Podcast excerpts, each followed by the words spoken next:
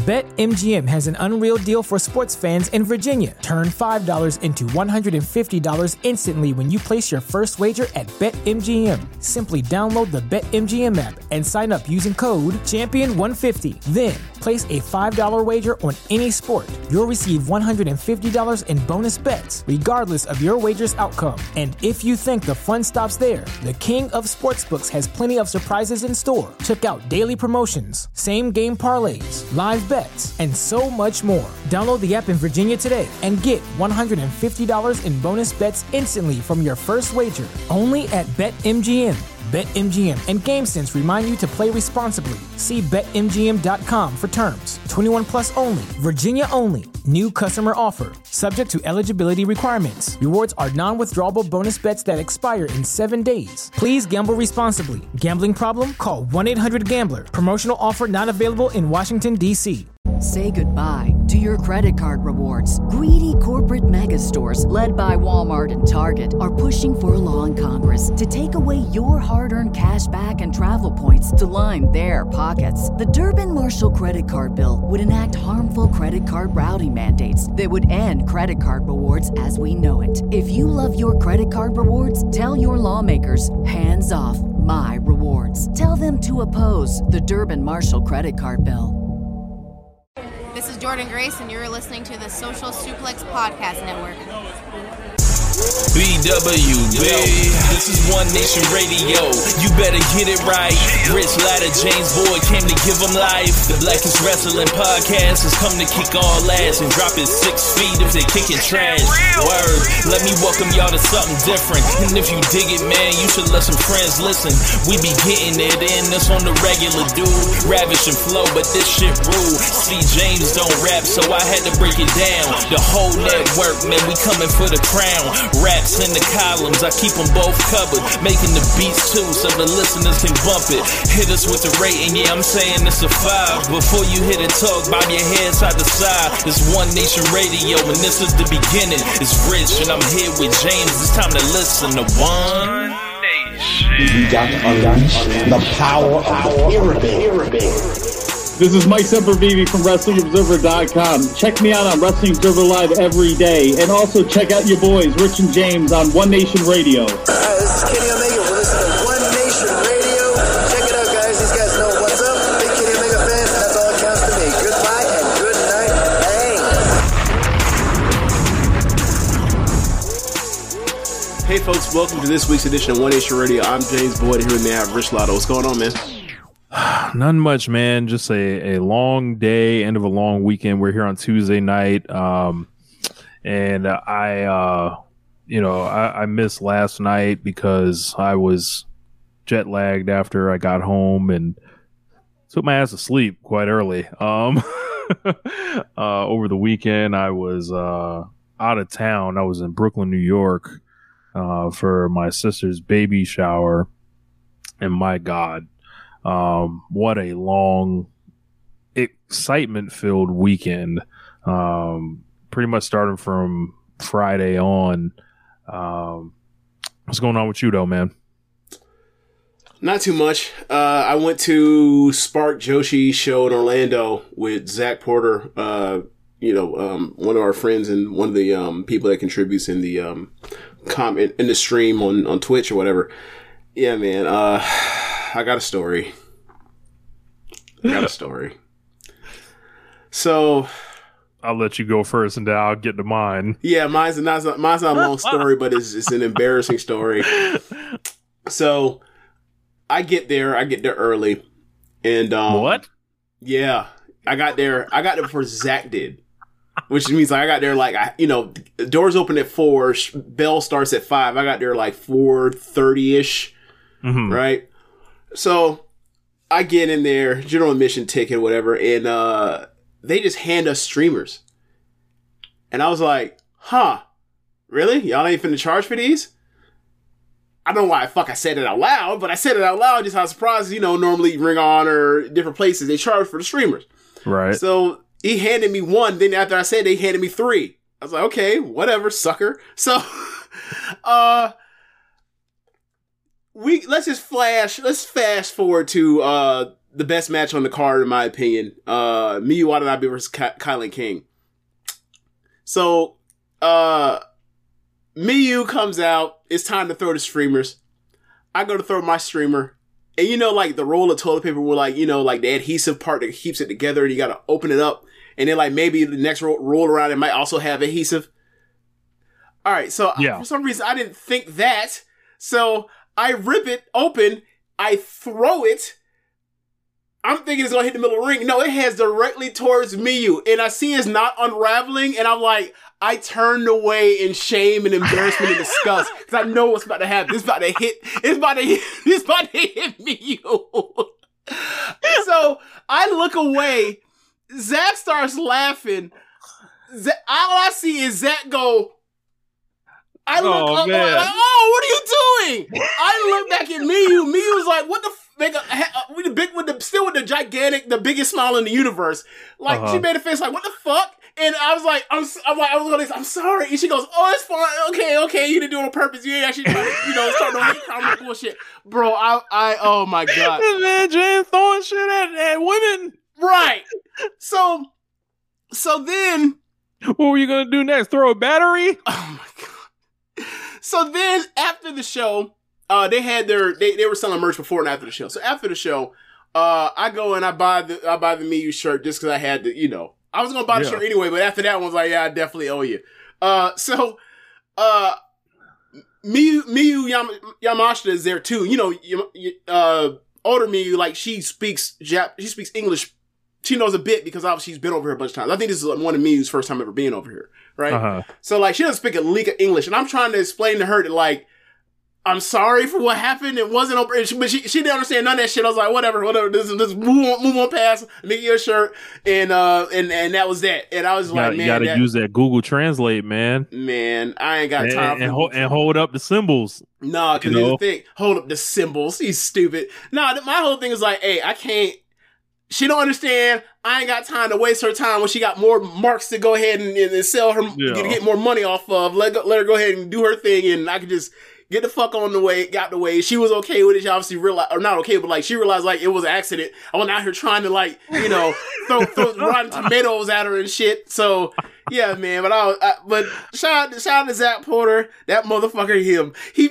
He looked like him. I was like, "What were you pointing?" Like, I think, I think it was a, I think it was a reflection. I think it was a gut initial, like visceral reaction. It was like, "Nah, don't think it was me. I didn't throw that. He did. I think that's what happened." But I don't like how he passed the buck on me so so quickly. I do not appreciate that. I don't. I, I understand it, but I don't appreciate it. So so yeah, that was my story for the Oh, weekend.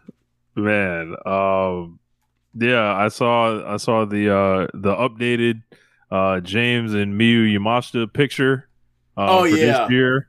Yeah, yeah. I, I need to tell that story too, don't I? I, probably. Yeah, so uh New York City 2019 for WrestleMania weekend, uh One Nation Radio and Keeping It Strong Style uh, both went up there to um to obviously take care of Russ or take part of WrestleMania weekend, you know, see all the shows, went to, you know, the Supercard G1 stuff.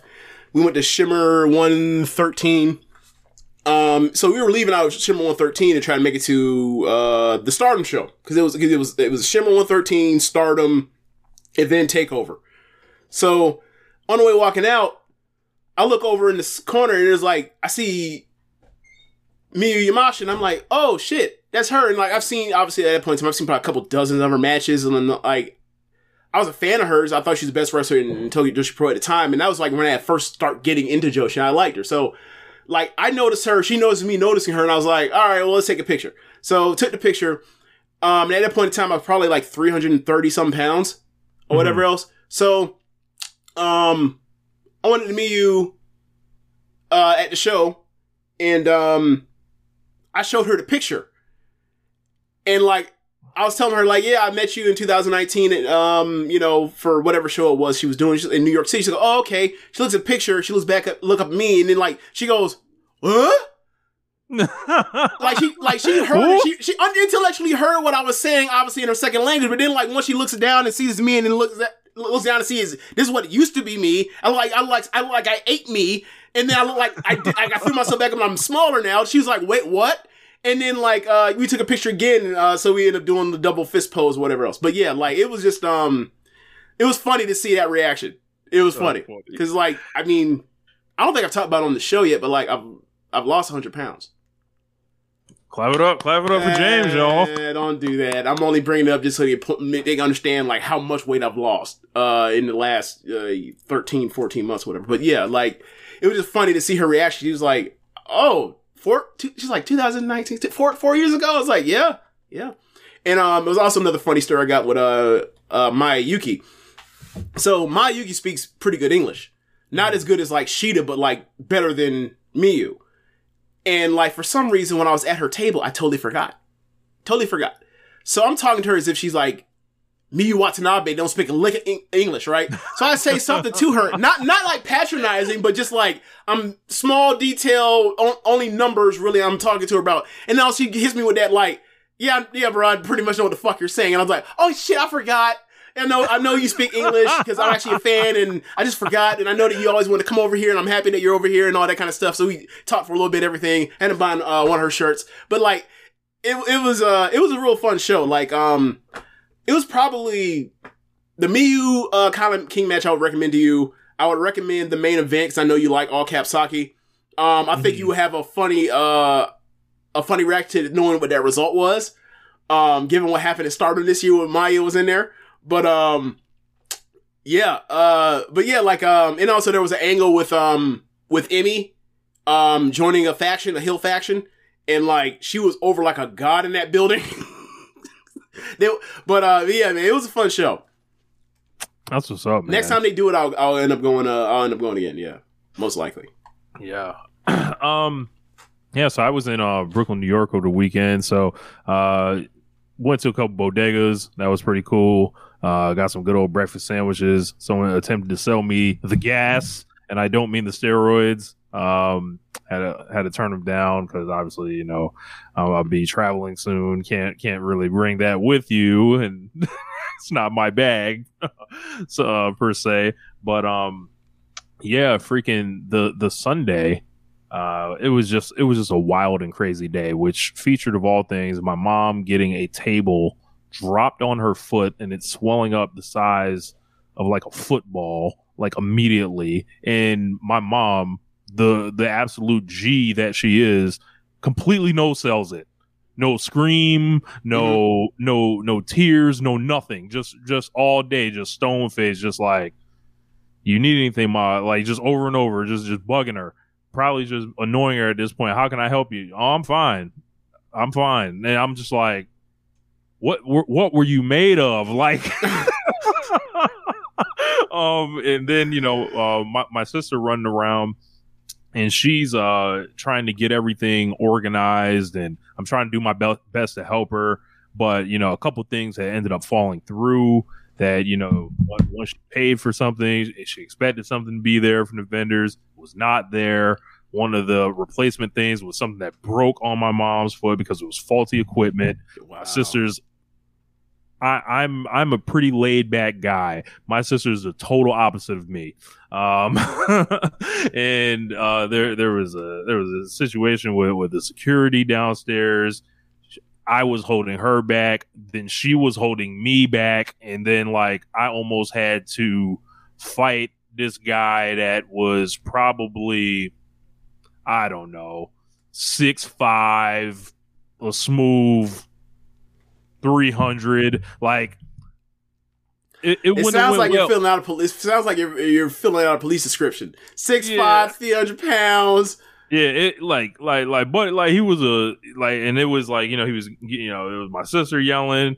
There was a lot of loud you know hostility there and you know eye to eye squaring up. And it was mm-hmm. just like luckily cooler heads prevailed because like while I would have done it, I would have I would have I would have done the fight like like I don't know how it would have worked. Yeah, but and it's like I'm, I'm I'm I'm walking to it and I don't feel confident. Yeah, those stink. Yeah. Yeah, I was like, well, you know, eh, like if he, if he if he swings on my sister, I'm, I'm gonna have to do it. Like, I'm leaving here with something. Like that's. That's all I can promise. I'm leaving Oh. here with something. Were y'all outside when this happened? Where were y'all? Yeah, we, we y'all, were y'all just got y'all just got to hope one of them undercovers is around every block is is in, Yup. is in pursuit. Hey, break it up, break it up. Oh, oh, okay, okay, thank you, thank you, thank you. Got to treat like it's an NBA game where like you know you throw the first punch or whatever else. Yeah, you just Yeah. try to hold on until they can break it up. Yeah. But luckily, like we ended up getting it settled. Um, you know, whatever, and you know, guy ended up apologizing to my sister. It was a lot more peaceful after that. See now, uh, they must have known that y'all y'all, y'all weren't actually from New York, because like normally Mm-hmm. when someone apologizes in New York, they'd be like, "Yeah, now suck my dick." Like, you know, them rude motherfuckers, them assholes. yeah, yeah, man. Oh, it was so dirty there, and it was so like, um, I I was going No, around New York. I was, like, so yo, dirty. Like it, it was so it was so dirty, and it was like the traffic is just overwhelming. All the houses are so close to each other. Because normally, like, if you're in New York, you're like in Times Square, you're whatever. You're they like row homes? Yeah, yeah. Okay. So I was in Brooklyn the whole time. So like Okay. Brooklyn, like there are, you know, there are different areas, whatever, right? Yeah, they're busy, but they mostly look like neighborhoods. Yeah. But but some of the stuff was like, yo, people are double parked down these narrow ass streets, and then the bike lanes are in them. I was like, I would never want to live here or drive here ever. Mm. Like it would just be hell trying to park at all times. Hell trying to trying to uh commute places like by car. I would have a bike if I lived in New Yeah, York. that- I mean, Absolutely. you know, like what I have, I forgot what percentage, but like there's a significant percentage that don't have vehicles. Because what's the point? You know, there's a, Bro, you know, so some people don't even know how to drive. Never learned how to drive. What's the point? I live here. yeah. Public transit Um, is pretty good, except for when it's not. Right. Um, luckily, my mom, though, if you guys were wondering about her, she ended up with, uh, no no broken bones, negative on the X-rays, Yeah. but yo, that was like Tell me what the sucking niggas gave her for for, for the pain and swelling. I remember you, you told me this this morning. I was like, "Are you serious?" Shout out to the doctor, super nice and all that, right? But like once they they kind of determined she didn't have no broken bones, they were like, "Yeah, we got this here Tylenol for you," and I'm like, Tylenol. You handle Like- this, you handle this a lot more a lot more uh, politely than I did when I heard that. When I was like, "Hey man, you, if you fuck niggas, don't give Miss Janet some um something for her pain. Stop playing." like they, they gave her a doctor's note to give her, you know, some excuse days from work and all that, but it was like, nah, man, like we need to like the Tylenol three, if, if, at least, you know. Now, okay, See? the In three the is okay. even give her the The, Tylenol the three is that real. The three is Yeah. that real. They gave me the Tylenol threes for the uh, for the uh, wisdom teeth Yeah, or whatever. yeah. You you gotta you gotta like drop an ID to get the Tylenol three. Yeah.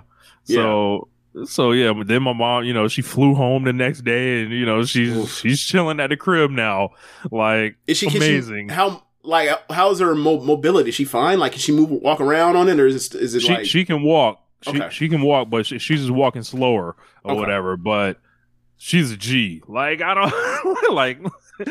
shout out to her. Um, but yeah, re- rest of the baby shower went went well, and you know a lot of stuff like that. But um, yeah, it was it was a lot, man. It was it was an up and down day. Like and there was even more that I can't even really get into here. But um, yeah, love my whole family. It was good to see them all. Uh, on my mo- between my mom, my grandma, uh, my older sister uh, Kiki, and it was it was it was a fun time. Um, and I love the sandwiches at the corner stores. So, you know, um, you ain't going The- to uh, what's it called? Uh, and get you get you one of them custom made jo- joints. It's just like ridiculous. I mean, you make you know uh, get you a chopped cheese with a honey bun. nah, I ain't do that. You know what I'm talking about though, right? Like I've TikTok, never seen a chopped cheese and a honey bun. bro. They be like, uh, what's it called? The Aki way. Like they have buddy that runs a bodega. Like they, he'll hook up whatever. Like you buy whatever out the store, and he'll put it on the grill. That's funny as and, fuck. and like so the other day they had Sauce Gardner, one of the um one of the New York Jets. Um, like he had like was like crushed like crushed hot Cheetos and all types of weird shit put together for a sandwich. I was like, bro, like you finna blow your whole asshole out uh with, with that one, bro. Ain't no way. Blow it out your ass. That ludicrous. Yeah, so I was like, but like that ain't the first one I seen crazy. Like when Mikal Bridges got dra- got traded uh last off season or last season, like he one of the first things he did was do you know go to uh their bodega and he hooked him up with some ridiculous sandwich. And it's like, it's always something that was like, bro, I, I wouldn't imagine trying to eat that. Like, why? Like, this is just, this is like troll troll cuisine on IG or TikTok. you know, sick. Yeah, bro, it's so funny. Like, um, and, and I really, I'm way too nice to live in New York. Like, saying thank you was like this foreign like thing or whatever. Mhm. Like, you know, I, I would tell the guy thank you at the counter, and he would just like look at me mystified, like, "What do you mean, thank you?" Like, was- Nah, I expect to be like, you ain't from around here, are you? Yeah. I was trying to do my best to keep my talking minimum. I, I don't want nobody to notice me out Yeah. here. I'm I'm straight, you know. Yeah. Um, but yeah, uh, ended up flying home yesterday.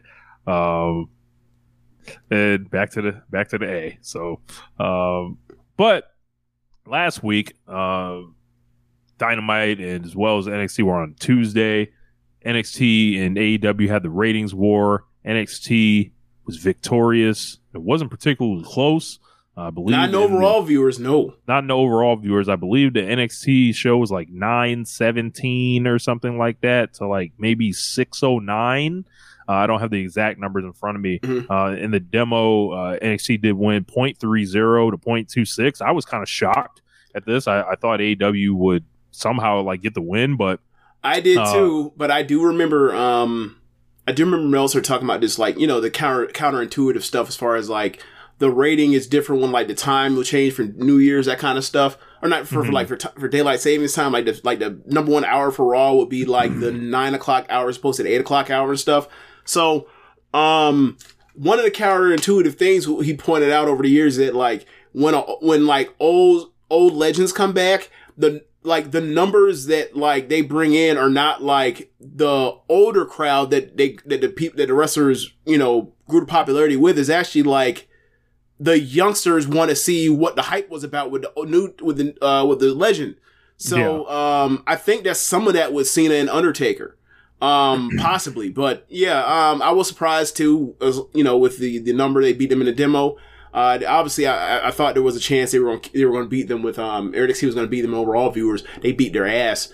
Um, I am surprised that it's not so much that NXT did so well as much as like I'm surprised that the AEW did so poorly with a show that had two, um, that had stuff on that you would care about, um, and was done well and put together well. And uh, I was just surprised by that. Um, I mean, I, I will file this away in the uh, you know the Cop- Copeland ain't no damn draw uh, folder that we've had since Mm. 2020. But uh, yeah, um, Gotta wonder about that strategy though. Like, um, there were there were a couple things like um in the execution of the show that maybe like after the first match you're you're checked out on because you can you can pretty much predict the uh the finish to Hangman and Jay White after you watch Swerve and Danielson. I mean, well, I Like, did.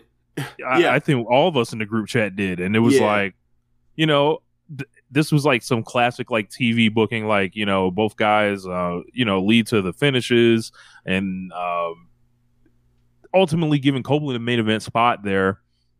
Um, when and, you're and going to be against, fair, the AEW uh, main event spot on on Dynamite has always been. you know, sometimes always- it matters, sometimes it doesn't. It's only it's only a good sign when you do well. When Right. it don't do well, you can't. It, it don't mean nothing. Yeah. Like um I you know, it, building the entire show around him with that particular style of match that he did and it was just like all right, this you know, you're going against WWE with the ultimate WWE lifer essentially there and it's like the the alternative like and then you wonder like no MJF in the match, no elite to be found besides Hangman um around and it's like was this uh some 4D shit? Like, oh, just just take us off this week, or like, were, were these days scheduled off in advance? Like, like, like, what was this? Um, from the elite, I would say probably not for the part where it's like you go through it historically over and over and over. They talked about how like if there was no AEW, they'd be in WWE right now. They talked politely, or Omega particularly talked politely about like the recruiting job that Triple H did to try to bring them to WWE. They talked about when their contracts were running up, how like they legitimately thought about like potentially leaving to go again or to go to WWE. That uh, this or you know that time around, they end up resigning, of course you've seen Kenny Omega be polite. You know, people talk, try to do the thing and try to get him into some stuff with Roman Reigns. He's like, nah, man, that dude can wrestle. You know, I think we have some great matches. I think we do something great if we ever, you know, linked up or whatever else. I keep feeling like, you know, obviously there's just words or whatever else. Obviously, never gone over there, but like, I feel like they don't give a flying fuck about this, about this WWE AEW thing. But you had Cody around, you had CM Punk around, you have Tony Khan, and they're all trying to rally the base. And like, you don't see them doing that. Like, what do you like?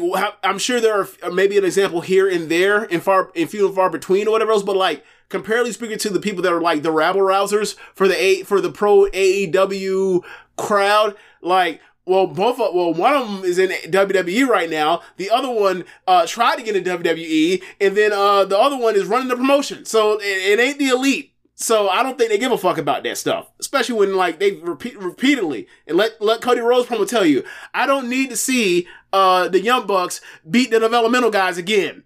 Mm-hmm. So I don't know. Maybe that's just me.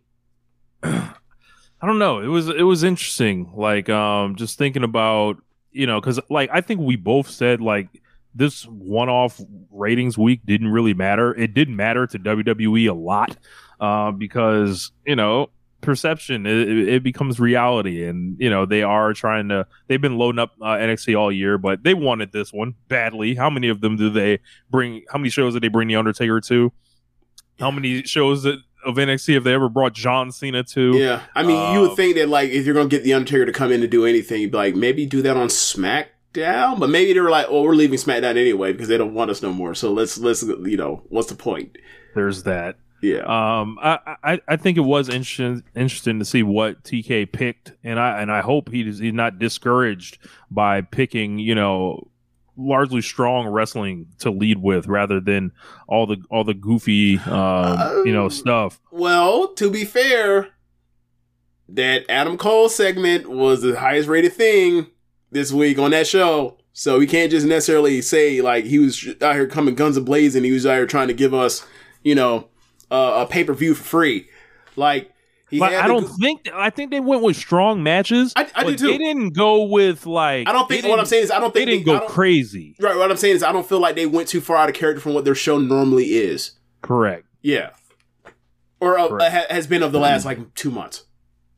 Um, but yeah, like I, you know, NXT got the win, and um, this sent Tony Khan in spiraling hysterics. Yeah. on Twitter. So, um, so that some real sore winter shit. Like this man has a record uh similar to Shuri and Stardom against against WWE. It's something like he's like 75 and, and two. two.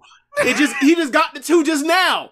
And he, he, he, and he couldn't take it. I was like, bro, this this bro, just just is, is charge to the game. Look so, at the scoreboard. So I don't have a problem with anything Tony Khan actually did except one tweet. The, Under, um, the Undertaker Cena one the Undertaker Cena one. I don't like that one, and I'll tell you why I don't like that one because they still beat your guys. Correct. They beat your guys, and also leave the wrestlers out of it. That's true. Because it's like you know, and and I talk to to people in wrestling dead, about look, it. What happens when the dead man becomes all elite? You stupid. But um, you know, there always there, there is that. Don't, make look, that you look, stupid Starcast, nigga. Look, yeah. there is there is that possibility. Like you never know. Like you know, what if Cena became available or something like yeah. that, right? And that's like, be real tough. He'd be like, John Cena's all elite. Wait, you can't use that. That's his actual name. That's his actual name. Like, I think that um I think that you should largely, if you're an executive, keep it to the executive. Bang on Nick Khan all day. Basically, call him this, call him this soulless, you know, outsider or whatever. Call Vince McMahon a rapist. Um, he did plenty you know, of that. Look, look, stick to that or whatever. Yeah. And, you know, go stick at Triple H. Go at Triple H. Go at Shawn Michaels. Stay to that. Like, but once you start bringing the wrestlers in, I think that's kind of a low blow because it's like, all right what if someone was trying to call your wrestlers out? Now, I think they, he would obviously defend his wrestlers, but why even? But right, but the thing do is, that? It right, seems like such a low blow. Right, kinda. but the thing is, he not understand. He's not understanding or lacking the self awareness, realizing like once you do that, like you would defend your people. So like once you do that, you like if they call down the thunder upon you, you have nothing. To, you have you deserved it. You've earned it. Yep. Yeah. Yeah, that that was the only thing I didn't like, and it was like stick call him a rapist, and I and I saw the new defense for this thing was um He's annoying. no the what we're was saying about uh Tony Khan they were saying he doesn't actually care about the women that was uh that that uh, when you tweet uh, that, you know what that means? You don't either.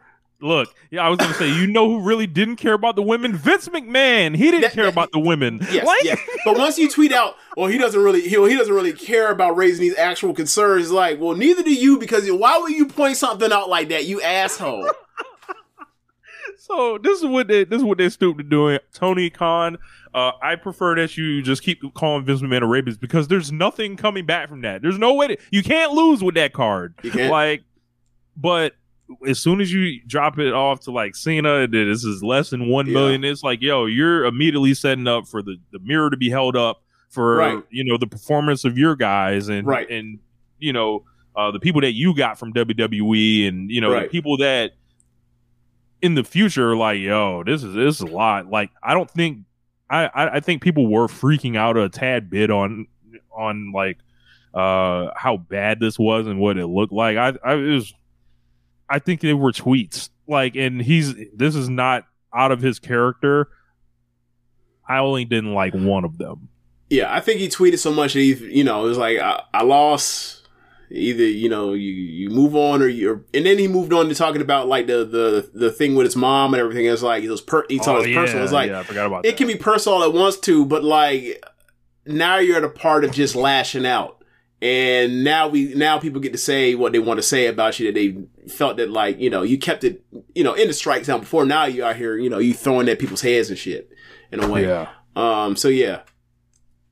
Yeah, it's um, you know, I and I I wonder how a lot of the wrestlers felt about it. Like, I think there was a lot of people talking. I thought, I thought that she shit was yeah, lame man, as fuck. he- hey man, put your phone away. You know, like just just move on. Keep it, keep it. You know, keep it moving. Why? because there's always going to be another fight. There's always going to be um, that, that will definitely always be the case. There will always be another fight.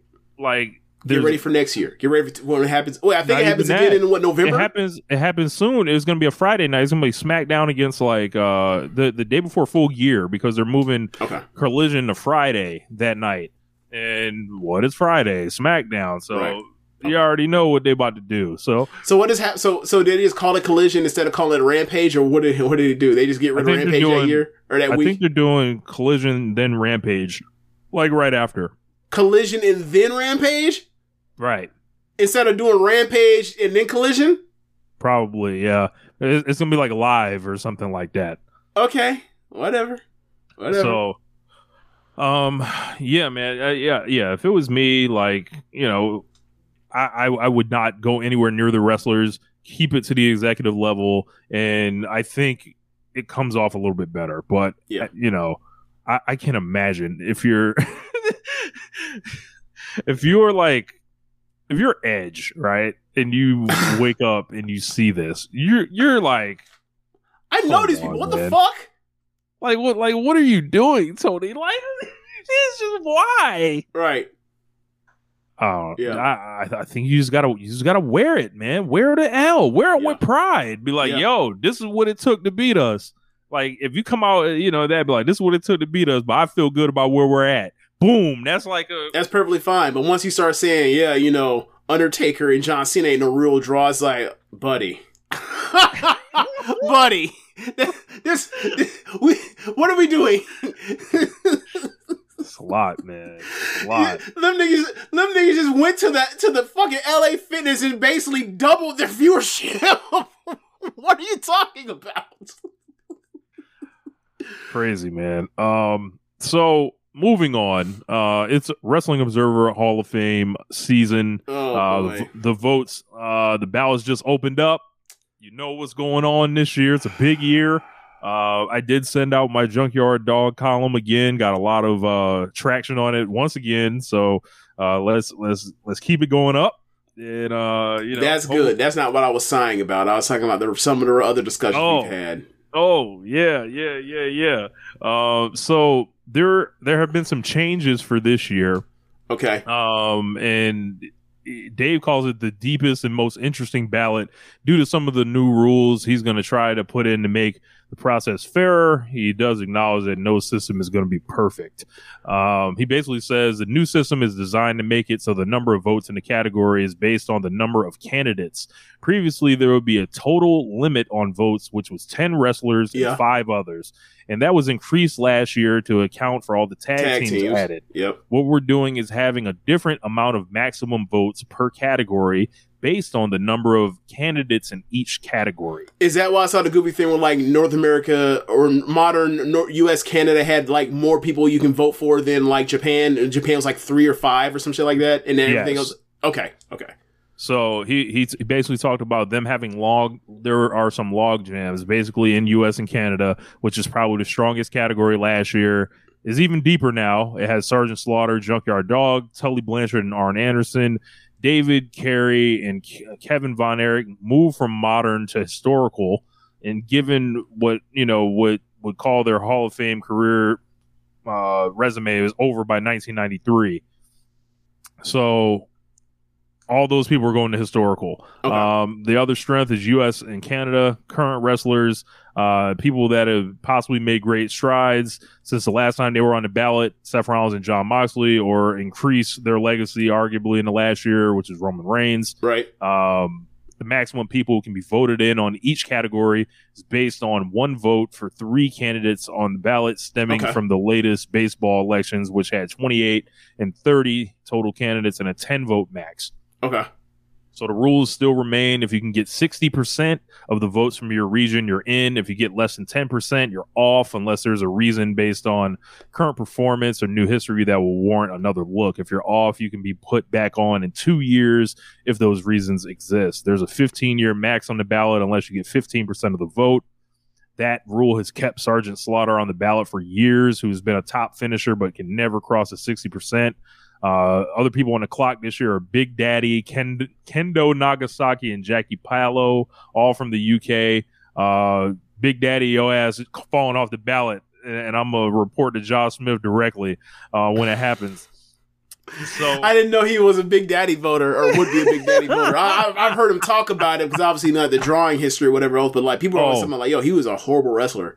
Qu- question from from Nith Mang: uh, Was TK taking shots at Regal with some of those tweets? Absolutely. Absolutely.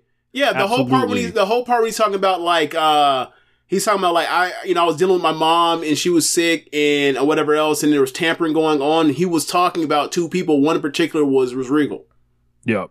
Um, so like there is uh, there's a lot of candidates here. I'm not going to go through all of them, but um, Go through the main ones for U.S. Canada. yeah, I'm, I'm gonna leave out the historical one. JYD, go ahead, vote it. Uh, the modern Or- U.S. and Canada. Or go through any notable ones that for this show for the people that you know when we talk about them on the show or we've talked about them on the show. I guess. So like the the modern U.S. and Canada, the candidates are Mark and Jay Briscoe, the Young Bucks, Edge, Bill Goldberg, Matt and Jeff Hardy, Becky Lynch, Moxley, Kevin Nash, and Scott Hall as a tag team. Paul Orndorff, Randy Orton, Seth Rollins, CM Punk, Roman Reigns, Trish Stratus, and Rick and Scott Steiner. Okay. How many people you vote for on that list? Um, I would vote for. Let's see. Uh, I would be a no on the Briscoes just because I don't have enough familiarity with Fair them. enough. Uh, Young Bucks, slam dunk, absolutely. Yep. Edge, no. Yep. Uh, Goldberg, yes. I wouldn't vote for him, but he'd be in a maybe pile. Yeah, I, I- think I'll say yes on on Goldberg. Matt and Jeff Hardy as a tag team. Uh, I'm gonna go no. Um, It'd be my maybe pile. Uh, Becky Lynch, not yet, but she's making a great case. Definitely a maybe pile, Um, especially considering like what has happened with that division, and you look at around at like or U.S. women's, and you look at like she's one of the few bright spots we got. Right. Yeah. Um, Jon Moxley, absolutely. I would vote Yep. for him. Yep, he is. He, he's a lot for me. Kevin Nash and Scott Hall. I'm gonna go no. I'd put them in that. the Goldberg maybe pile. Uh, Paul Orndorff, yes, I would go with. Okay. Um, I don't have an answer on Paul, on Orndorff because you know I don't watch '80s wrestling like that. Randy Orton. I'm in. The, I'm in the maybe on that. I'm He's in my. yes I put. yet. He's in my. I vote for him eventually, but not right now. Seth Rollins. He is a no for me. I'd vote for him eventually, but not right now. CM Punk. I've been thinking about this for a while. I voted for him. I, w- I would have voted for him each of the last two years. Actually, every single previous year. And this is hard. This is hard, man. I feel like I gotta I gotta ding him this year. You would have voted for him for all. How many years he been on the ballot? Uh, he's been on the ballot for a while, actually. Five years, six years. I'm not sure. I'm not sure the exact number of Okay. years. All right. Well, I would. I'd vote for him. I'd vote for him. I would have voted for him last year. Um, I, I would have voted for him last year, and I think just the if it was just the press conference and the fight, I would have still voted for him. I think when we're talking about like positive historical significance, like I feel like getting fired from like the only real alternative, like after more fighting, after being this cancer, like this stuff has to be accounted for at least once. Um, and yeah, I, I just I would not feel good about like calling him a, a positive historical contributor. Um, I would. positive historical I would. Pipe bomb don't happen. AEW never happens. So like, I, like I, you say he's he's he's tried to fuck it up or whatever. I'll say two years or four years down the line, but it never even gets to year one if not for him at being with either. So I, for me, that doesn't change like how I feel. Like you can say he's an asshole. Everyone, I mean, he was an asshole a decade ago too. Um, so yeah, I, I'd vote him in. And like, there are plenty of people uh, that have done a lot worse in an Observer Hall of Fame than than uh, try to fight somebody and try to fight a Booker. So or or whatever, try to put hands on a Booker. So yeah, Yeah. or getting some backroom fights. I'm sorry. I'm sorry. Um, what else we got? Roman Reigns. Mm. He was a no for me. Um, and that was before I read that. Uh, before I read the article, who wrote that? By the way, Case Low, So, same guy yeah. that wrote the Young Bucks column. yeah. So Kate. So uh, is it Case or Casey? Case Low. Okay, so Case, he uh Case Low, he uh he wrote this Roman Reigns is not uh, an Observer Hall of Famer right now, and um a lot of the stuff is things that I was like, yeah, that's the reason why I wouldn't vote for him. Uh there are some things that I think are um a bit unfair to him, I, uh to Roman Reigns in his regard to like pulling up the match, you know, his WrestleMania things, whatever. It's like, bro, do you want to do that with Hulk Hogan? Like, I- mm-hmm. like is that like that? That's not that. That doesn't make a observer Hall of Famer. Whether or not like you, you the biggest show of the year, you had these great things and you know, whatever. It is what it is. But that was a strike against him in his in his eyes. But like for me, it's just like if you're if you're going to vote for him to be in based off the strength of his last two years or since 2021 or whatever else, okay. But don't you have to look at like what he was and when they were fucking him up left and right from 2014 to 2020? People aren't people aren't doing that. They're just saying like, well, he's he, he's the biggest thing in the from He's you know, here now. actually- he's the biggest thing now over the last two years. Like, cool. What about la- what about those first seven years when it wasn't even his fault? It was Vince McMahon fucking him up left and right. So it's like, all right, what do you got? To, so you know, what do you got to show for it? As far as the Wrestling Observer Hall of Fame, not pro wrestling, you know, not not you know, cauliflower alley, the Wrestling Observer Hall of Fame. Like you look, Yo. you go through their year by year voting for Flair Thesz, for mo- most outstanding, for uh best few, for best on interviews, for most charismatic. You can end up in a, I'm sorry, in Wrestling Observer's eyes, you can almost tell the story of pro wrestling this decade without him. Aside from the Shield stuff. Shield stuff included, yeah, you have to talk about him. Outside of that, you don't. And you can't say that about Moxley. You can't say that about Ro- about even Rollins. Yeah, I think with with Roman, like, um, and one thing to look at is the Flair Thesz award shares, Yep. which I think tells a huge story, which basically accounts me- for top top ten finishes, uh, and, and however many years that, that you have to do do it. Roman Reigns is number forty nine all time. Do you know who's comes- around in that when you talk about that? Like who? who- I you sure can, do. You can give an example so people understand like exactly what we're talking about as far as a non-entity in the in these awards. Okay, so the the peop, people that he's around, um, when it comes to number in in the forties here, Yeah. Bob Sapp, and this is all time Yeah. or whatever. This is this is not just this decade or whatever, right? Shingo Takagi, someone who's not in the Observer Hall of Fame. A person who literally was in Dragon Gate until, you know, three, four years ago, five years ago. Brock Lesnar is uh, number 46. Yuji Nagata, number 45. And I think if you compare these people's pushes, I think Roman Reigns being number 49 all time is shambolic in that sense. Um, and we're talking about the, the, the, the very top of this thing is like you're talking about Ric Flair, Hiroshi Tanahashi, Kenta Kobashi, Kaz- Kazuchika Okada, uh, M- Mitsuharu Misawa, Kenny Omega, John Cena, Keiji Muto, Where's Omega? Steve Austin. Coming up soon? Kenny Omega's number seven on Yeah. the list. Yeah. Um, or excuse me, every higher. yeah, he's actually number six, but the the way it's listed here is like it starts on the second cell. So I- no, uh, Roman is actually number forty eight. Excuse me. Okay. Now I remember looking at that uh sometime last year. Um because we were talking about like, you know, I think it was because it made me think because last year we were doing this, we were talking about Okada. Okada got in last year, two years ago. Last year, Last actually, twenty one, he got in. Yeah, yeah. So, um, so it's two years ago I looked at it for the first time the award share stuff because I was like, I was, you know, I'm always big into like looking at award share stuff for like Barry, so you, people get a proper understanding of how fucking cold Barry Bonds was or how cold like Michael Jordan, LeBron was like in Kareem. Um, I will look at like MVP award share so you can get an idea of like it's not just that these people won this award you know, four times or five times or six times or or whatever else. Is that they like not only did they win a certain number of times, is that like they finished top three, top four, top five, top six ha- a decade.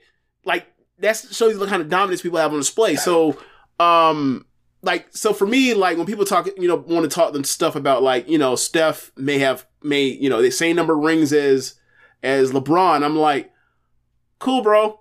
Like, how many top five finish Steph got in MVP? How many? Oh, LeBron's finished top two more times than Steph's ever finished top ten. What? What do we? Are you just, you're you're doing the you're doing the funny goofy thing? Okay, I get it. I get it. This this ain't actual conversation worth actually having. Like, let alone the part where it's like you seeing him play in the finals all the times when the time when Steph was actually better than him in the final. Whatever. So, um, that was the thing that like I was looking at. Like, I remember uh saying to you, it's like we were talking about the MVP award share back then. I was like, bro, like this is the reason why, like, I I I say like think o- Okada is like.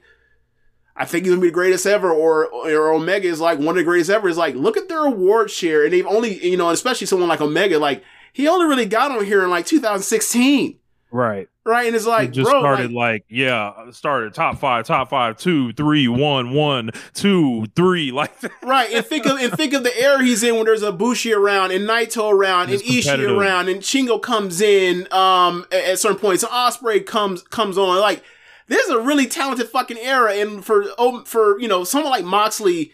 Uh, to come out of WWE and someone like Omega, like to come out of uh, DDT, go to New Japan and start doing this, it's like it's really impressive. That it kind of like, and also Shingo, Shingo just comes out of you know comes into the it, comes from where they were, hops to the into the environment, and just thrives in a way at a high level compared to the rest of the world. It's like this should be appreciated over the, the short amount of time that they've been here compared to someone like a Tanahashi, someone like a Naito, someone like an Okada, even even given the age. Like it's, it's really impressive. There's like they've already like.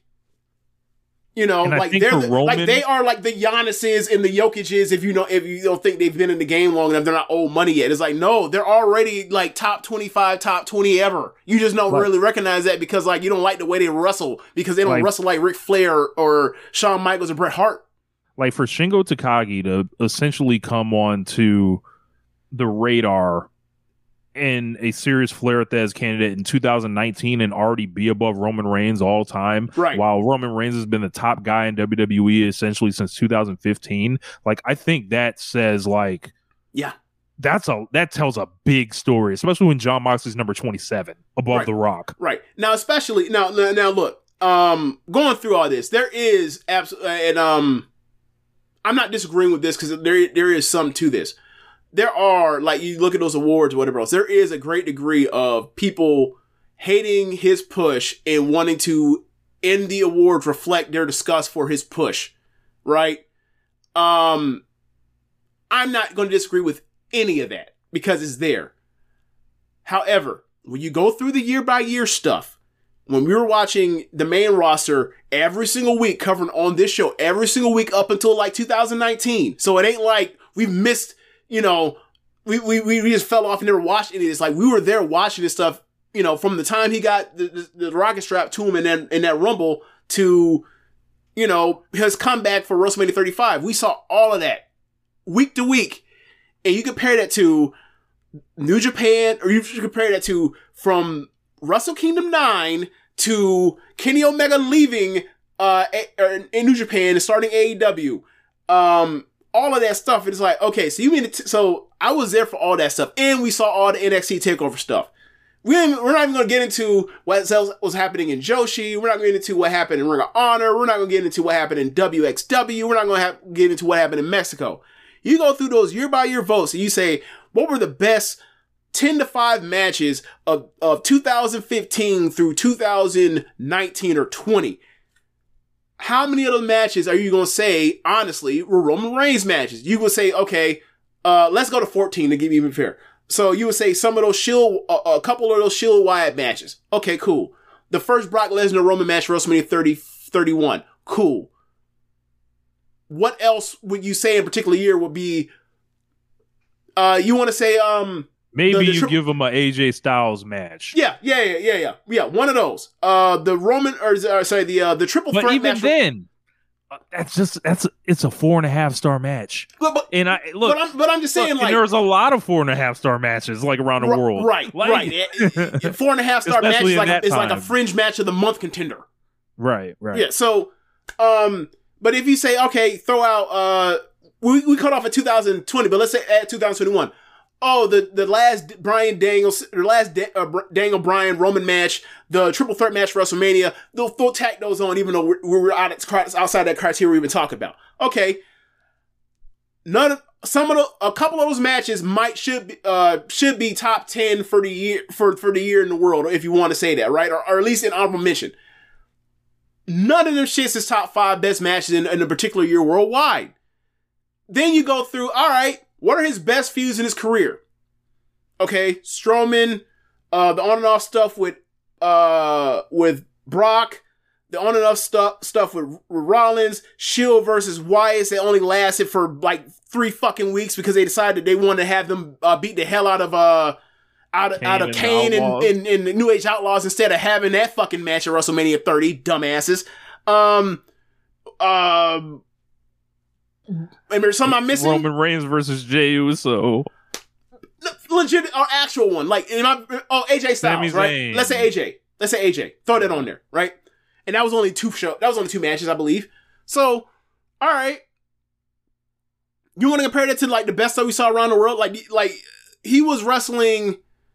He was wrestling Samoa. He was wrestling Samoa Joe in the summer 2018, and then he had the match with uh with the four way with Strowman and Joe and Lesnar. All right, you want to compare that to stuff like in 2018, like you know Kenny Omega versus Kazuchika Okada. Do you want to compare? do you want to compare that to stuff like Kota Ibushi versus Tetsuya Naito? You know what I'm saying? Do you want to compare that to any of the stuff you saw in in the uh, B block in 2018 Tanahashi versus G1? Ibushi. Omega versus Ibushi. Right. Right. It's like, nah, man, these things don't compare. And, and- oh, oh, oh, yeah, oh, move back. Do you want to compare that? And you say, you, we're all you talking about this fucking Japanese wrestling, James. Okay.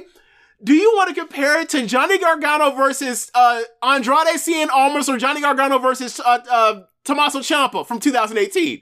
Not allowed, James. Do that's, do you- that's that. That's that. That's that NXT wrestling. Yeah. Uh, like, do you want to talk about any of the things Ricochet was doing in 2018? You'd be like, well, that don't that don't count. It's the same fucking promotion. It's not even like we're not even talking about like a different country or a different style. We're talking about WWE versus WWE.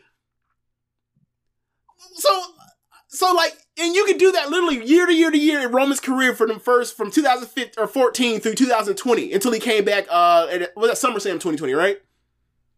Yeah. Yeah. So you can do that whole thing. So it's like cool. I- if I think we should mention this. It's not that we're being unnecessarily hard on Roman. We have these questions about Roman Reigns that we wouldn't that we have for other people because I don't feel like all, all all people's cases aren't the same. Right. So I feel like Reigns presents like when you look at him, it's like all right, if you were pushed this hard, right? If you were pushed this like uh basically they would not like change from the plan anything. I better be getting some out of this like as a fan, what what do I get out of this? Like what what do we see? Like all right, yeah, y'all y'all just like uh, the amount of WrestleMania main events. Like I don't care. They pick people for that shit. Like like like like what does your resume say? Like what does your performance say? Mhm. Like you know. It- it- And I'm trying to be fair to him. Is like, look, they set him up for tele L's all throughout that whole seven year run. But the production is the production slash like uh the quality is is what it is. Like, understand that they set him for these L's. Therefore, I don't. I'm not holding it against him when I'm not voting for him. This is Vince McMahon's fucking fault for fucking this guy up. Like, don't don't get it twisted or misconstrued. Like, I, my he's not an Observer Hall of Famer. It has nothing that has little to do with Roman Reigns, Joe Anoa'i. It has to do with Vincent Kennedy McMahon fucking this guy up all them years. So, like, I'm just I'm just looking at him like, oh, bro, the promos, the stuff they had to do at the beginning to fuck him up, the part where they brought Daniel Bryan back fucked him up. Uh, the part where they moved, uh, they were about to make um Cena and Dang, or and Bryan the the the uh, the mid card champions or the tertiary champions, whatever you call them, so he could be the top guy or whatever else. Like all of that stuff, like a year injury- too early. Right. All that injury stuff. And then there's also like another part when they talk about like he's a super his superstar status. Like, all right, let's go back to when John Cena basically more or less hung it up in 2018. And you want to go into your and you want to go into your Google search history, all right? Um and go through that and, and check the popularity of WWE from 2018 when John Cena hung that shit the fuck up until like the last two years. It went fucking down. He was the guy on top that's Vince's fault, but like that doesn't mean I because he because Vince fucked up. I'm going to make him an Observer Hall of Famer. It's a different criteria. It's not a, it's not a WWE Hall of Fame. It's not a Pro Wrestling Hall of Fame.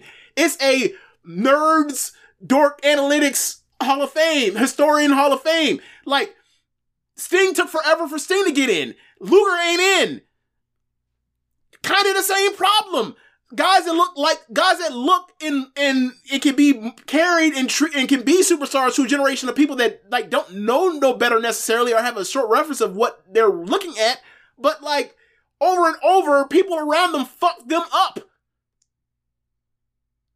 I don't hold it against Sting that Sting wasn't Observer Hall of Fame for years when he should have been because, you know, Hogan said that's not gonna work for me, brother, and motherfucker fucked the finish over a tan. No, they fucked it up. You know what I'm saying? Like, it is what it is. There's plenty of guys, like, Roman's not the first guy and won't be the last guy that gets looked at and says, we're pushing this guy no matter what, and then it doesn't work the way they expect it to. It finally did, thank God. But what we've gotten has been these last two years, two years and change, but doesn't mean that, like, these years before never happened. They did. They fucking count too. they count and I, I think it's i think it's quite lazy to hand wave it and say he's the biggest guy in the business right now i'm like all right like you know like what if this shit like stops working like like like what if people decide they, they they open their eyes one day james and they realize hey man just like at summerslam this year like that shit ain't work like like the the money's the money the J shit. What- yeah the Yeah. jey uso shit That's I'm like, another. yeah. That's another part about it. Is like they talk about like, well, look how well they've done the last you know year and change. Like, yeah, because he's been presented as top guy for so long, and then two fucking guys that were gigantic heroes came on the scene that looked like they could topple the guy, and people were interested in seeing him being toppled. That's how pro wrestling has always worked. And normally those guys get the belt and then you run with them for a certain amount of time. They didn't do none of that. This is how this is worse than Hollywood Hogan. At least Hogan lost the shit. Like Well, for what sure the not. fuck? For sure. not. Yeah. But Yeah, my, my, my, my, my point still remains like Roman got this shit to a certain level. There was people that were actual threats people saw as could be threats to actually do it, like whether it was Sammy or Cody, and it took the fuck off. That's a that's a that would be I would say that is a uh that is a feather in the cap to Roman Reigns that like he can be presented at this level and people buy him to where like they want to see him get beat so badly they're willing to invest in that, right? But once you beat the once you beat the challengers, it goes right back down into the shits, and then you get up with the Jey Uso shit, and now Jey's not even on the same, not even on the same fucking shelf. So like, you gotta be so like, there's there's credit to be given to Roman for this last year and a half, absolutely. Like I'm still, But, he, the- but I'm like, not I'm gonna not pretend saying like he's John fucking Cena. I'm not Like- doing it. like I'm not saying I'm committed to voting no forever. On Same. him, right? Same. Like, like I'm, I'm, I'm. I think it would take an act of God for me to vote for Seth Rollins, right? But and I personally think, and I've said this to you, I think Seth's case is a lot better than Roman's. Mhm. A lot better. Because the three criteria is normally like is influence on the business and uh and the wrestlers, work rate, and then program slash talking, all the other stuff. And it's like you historically, Roman or Seth has the better matches, consistently, has the better matches, more memorable matches, and he has the better fuse historically. So I'm like, I understand that one was pushed at the t- as a as to be the A guy, and one one was going to be like the Roman is Cena is meant to be Cena, and Seth is meant to be Orton. But it's like, what? This is like if Orton was actually like gave a fuck and was good all the goddamn time to a certain level, And, you know. So it's like I I look at I look at Seth and I'm like I understand he's corny, he's a dork. And he's and a lot of people do not like him behind the scenes, and he got a whole. and he- The established guys said he's got to carry the torch for him, whatever else, or, or not talk bad on him, or whatever else. It is what it is. But like the dude has a body of work that is impressive for a WWE in ring talent. Is he is he Shawn Michaels? Fuck no. Is he Bret Hart? Fuck no. Is he Johnny Gargano? Fuck no. Is he is he Gunther Walter? Fuck no. Nah, I'm not saying that. But like you look at his decade, it it's it's pretty impressive given, you know, what the contemporary what the actual top cream of the crop is in ring in WWE historically is. He is one of the best ever. Does he have match of year contenders? No, but he keeps going out there and clock and keep giving you those three to three quarters to three to four and a quarter, like clockwork. Barring something stupid, really stupid happening to stop him from doing able doing it. So yeah, I, I I would I would vote for I'd be more likely to vote for him than than than Roman at this point. But I- they're not no's forever for me. Something can change. Yeah, I, I would be willing to review Roman in the future, depending on how this all ends up. Like with this huge title reign, we can we can look back at it and, and, and historically contextualize it. Yeah. uh, I I think he's still making his case personally. Like, and I know people will be like start cr- grabbing their uh, pearls and think we're insane and Yeah. everything, but. Nah, man. Like there was a lot of failure that happened on Yep. that guy's watch. Yep. Also, And I don't. I don't think we should just wash it away Right. at the first sign of like, oh, we can throw our pom poms now. Right, like he, like he's kind of like the first round draft pick that's is basically showed up on a different team, and now he's playing like a Pro Bowler. And it's like yeah, there was we supposed to pretend like the, the first few years never st- didn't didn't happen, right? It's like come on now, those happen. Um, so also another part about the uh the Jeslo column, the part that I thought was um unfair to him in in the wrong way, like he was talking about like the influence on the business and saying like if this blood like the bloodline shit is not a good influence because look at what's happening to my precious AEW and AEW is now going the way of the, the storytelling MJF, Adam Cole, soap opera of bromance and the who done it thing. And I'm like, that's not a good point for you seeing that that's your highest rated segments now. I know you don't like it. I don't like it. However, it's doing the best business for them. So to say that like it's a negative while it's actually in fact financially a positive for them actually is like you're you're you're you're too caught in the trees to get off your spew and venom about Roman Reigns. Sorry. But I there were parts that I was like, yep, and other parts were like no in that column. And that one was like, nah, man, you going to you you like you should have left that whole two paragraphs out or three paragraphs, whatever it was, out. got Trish Stratus. Uh, no. Um, and Rick and Scott Steiner as a tag team, I'd be willing to consider it.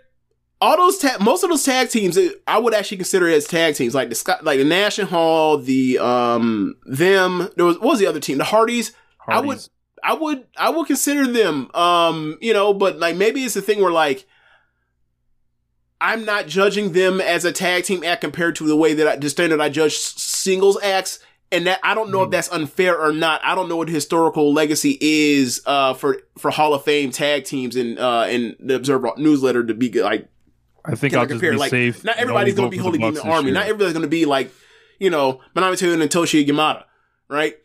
Um. So yeah, uh, I'm, I'm gonna stay safe and just and just vote for the Bucks this year and worry about the other tag teams another time. Uh, uh, that's what with, with my with my non-existent vote. Right, um, Japan has a three vote maximum here, so the candidates are the Beauty Pair, uh, CIMA, Satoshi Kojima, and Tenzan as a tag team, uh, Yoshiaki Fujiwara, uh, Hayabusa, Antonio Inoki, and Seiji Sakaguchi, Tomohiro Ishii, Meiko Satomura. Shingo uh, Takagi and Manami Toyota and Toshiyo Yamada as a tag team. No, I think I'm going with uh, Tomohiro Ishii, Shingo Takagi, and CIMA. I I don't know how to vote on that one because I'm favoring the tag teams more as far as historical. what is they- on as a tag. Right, right. Nith Mang. Yeah, yeah. I, I, I,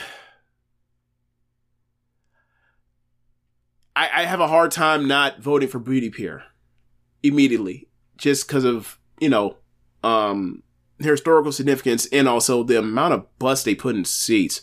Um, so that you know, but like, I can't tell you how good like uh Maki Ueda or or Jackie Sato were as wrestlers. I can't tell you. Can't speak on it.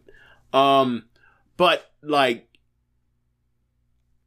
I don't know, man. I don't know. Like and that one's gonna be tough because like three is that's that's really hard to, to that's gonna that's gonna be a lot of people. That's tough. Um, yeah, that's Like- real tough. Like they let Naito in now, and it's almost like, all right, let's. I think it's going to be a couple years before some new like people get on. Yeah. So it's like this is the time, Tomohiro Ishii, try to run to the podium, run run to the podium. What is his Ishii. percentage look like last year? I think he was in the 40s, if I'm not Really? mistaken. I'll have to look. That sounds Um, more optimistic than I was expecting. Yeah, I I'll was expecting something like he's in the 30s or something like that. Um, okay. Um, yeah, I, I, I'll just go with CIMA. Uh, I'll, I'll say why, and I, I think when we talk about influence, Yep. um, I I find it hard to point to many more um, influential guys and historically significant guys than CIMA, with all the people that he's kind of um, you know influenced in his career and like the the style and the the trios and basically like I think when we talk about people's styles winning, like you gotta gotta name CIMA there. Yeah. Um, and you know with uh, Ishii and Shingo, They're two of the weirdest wrestlers in ring forms I've ever seen in my life. just Like, just just yeah. just like when we, when Dave says when someone is so strong in one category is overwhelming. These guys are the walking definitions of it. yeah. Like, Yeah. you know that's Like I, you know, I've said this to you before. I think I think Ishii might be the greatest mid card in ring performer ever.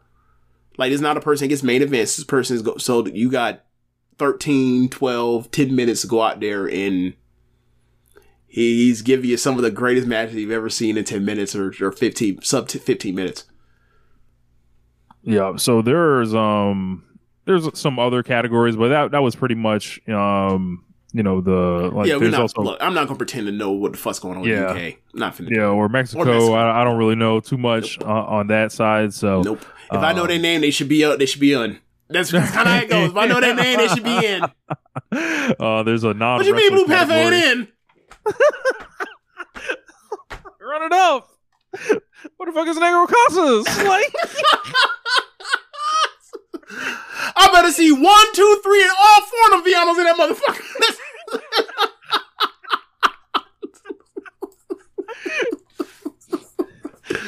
oh man. What you mean Konnan ain't there? What's going on? You want to talk about a draw? What about K Dog? Influence. That motherfucker said, "Hey, that little kid over there, put him in. That kid's gonna be Rey Mysterio Jr. That's influence. He changed the whole trajectory of the sport. You know, Mil Mascaras, he he got to be in there. You'd be like, The you'd be fuck? like, bro, you could be like, hey, Konnan is a branch rigging for size in wrestling.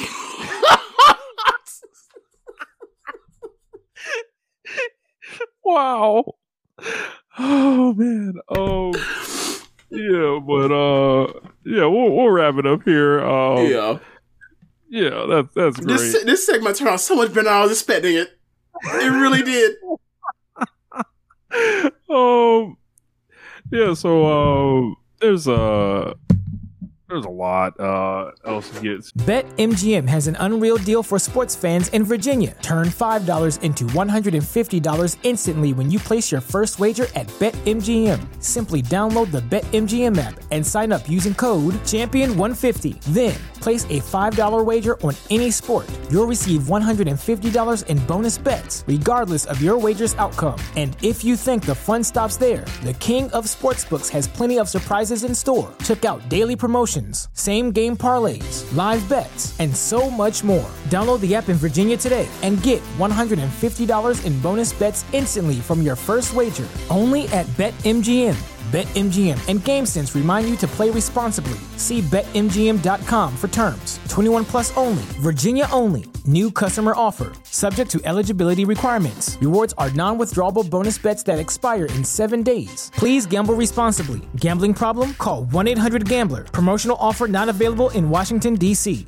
Say goodbye to your credit card rewards. Greedy corporate mega stores, led by Walmart and Target, are pushing for a law in Congress to take away your hard earned cash back and travel points to line their pockets. The Durbin Marshall credit card bill would enact harmful credit card routing mandates that would end credit card rewards as we know it. If you love your credit card rewards, tell your lawmakers hands off my rewards. Tell them to oppose the Durbin Marshall credit card bill. To um so uh yesterday actually uh big happy birthday goes out to Kenny Omega turned 40 years old yesterday. Um so I I became So that's uh, that's the real reason why we do the show. You was out there celebrating. Oh man, I, I celebrating from from a sleep. You know, I was I was out of there, but uh, uh, yeah, Kenny Omega turned forty years old yesterday. Um, this is like, um, I I I was basically saying, uh, Kenny Omega became my favorite wrestler in between the semifinals of the 2016 G1 and the finals.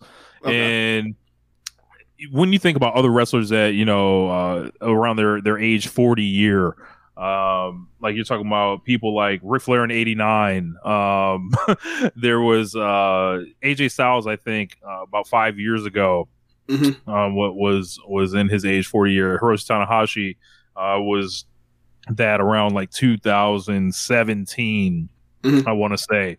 Bret Hart in 1997 Brewhaven that's a good one. Um and it's like all right we've seen enough of their career to really get like you know a picture of who this wrestler was. And I don't know exactly what it'll be after they turn 40 but my fucking god. Like can we like just appreciate what the hell this guy has given to us? Like it it's been about a uh you know, I started watching New Japan Wrestle Kingdom Nine, as James, you know, brought up earlier. Uh, and that was the first time I ever watched Kenny Omega, and he was he was a junior, he was a junior heavyweight champion, um, taking on I believe it was Taguchi, and I was like, "Yo, they move so fast!" Like it, like I thought, like you know, the athleticism and the, the change of direction and everything like that. I was like, I'm gonna keep my eye on that on that Kenny Omega guy because he's like got like I had heard like some of the stuff like with with Talk is Jericho where when they were talking about him and Right. um, and I was That like, was- yo, It was he's crazy. raw. We were talking, you know, because that was we're talking about the one with uh, Neville and uh, Sami Zayn, right? Yeah, Yeah, and they were talking about like there's this guy that wrestled a blow up doll, and you're trying like, oh, that's fucking Kota. And you find it years later, like, oh, that's Ibushi. hmm That's interesting. I just saw him have a match with Nakamura. I didn't realize that was him. Okay. No Right. wonder he's incredible. He can wrestle blow up doll and have a great match. right. Um, so like when I, you know, I, I from there I started following him. Omega and like, starting with the nine year old kid. Yep, can't forget that. Um, I think that match. I don't know if I've like ever like given my like full thoughts on that. Why not now? Um, I, I, remember think it me, but not on air. I think. Yeah. like I think that it is one of the most quintessential demonstrations of like what pro wrestling is. It's like danger. Like look it looks like some some danger is about to happen. You're one you're wondering like what is this? And then ultimately like you're protecting the opponent. There's an element of drama to it. There's a element of something you can't believe happening. And then there's like just this uh Great comedy. is, is, is it something you can't turn away from? Like every time it comes up on my my feed somewhere it's a three minute video. I watch it every time. And um it, it's just awesome. And then you know from there just uh you know I, I was fortunate to you know be watching the g1 live as all this stuff was happening and uh remember winning the g1 and then uh of course you know the the the feud with okada and it was just like just one of the most defining wrestlers like o- of my of my lifetime uh is this guy. And it's it's amazing kind of the um the level that he is he has gone from unappreciated to I think appreciated to a certain level and then there's like there's always something weird with him like where people just like just don't like him somewhere but like everything this guy does like in these interviews this guy comes off as like the most humble kind of guy like i i think he worked a lot of people earlier in his career like with the with the stuff where and the thing, he was actually a dick. He was actually a heel.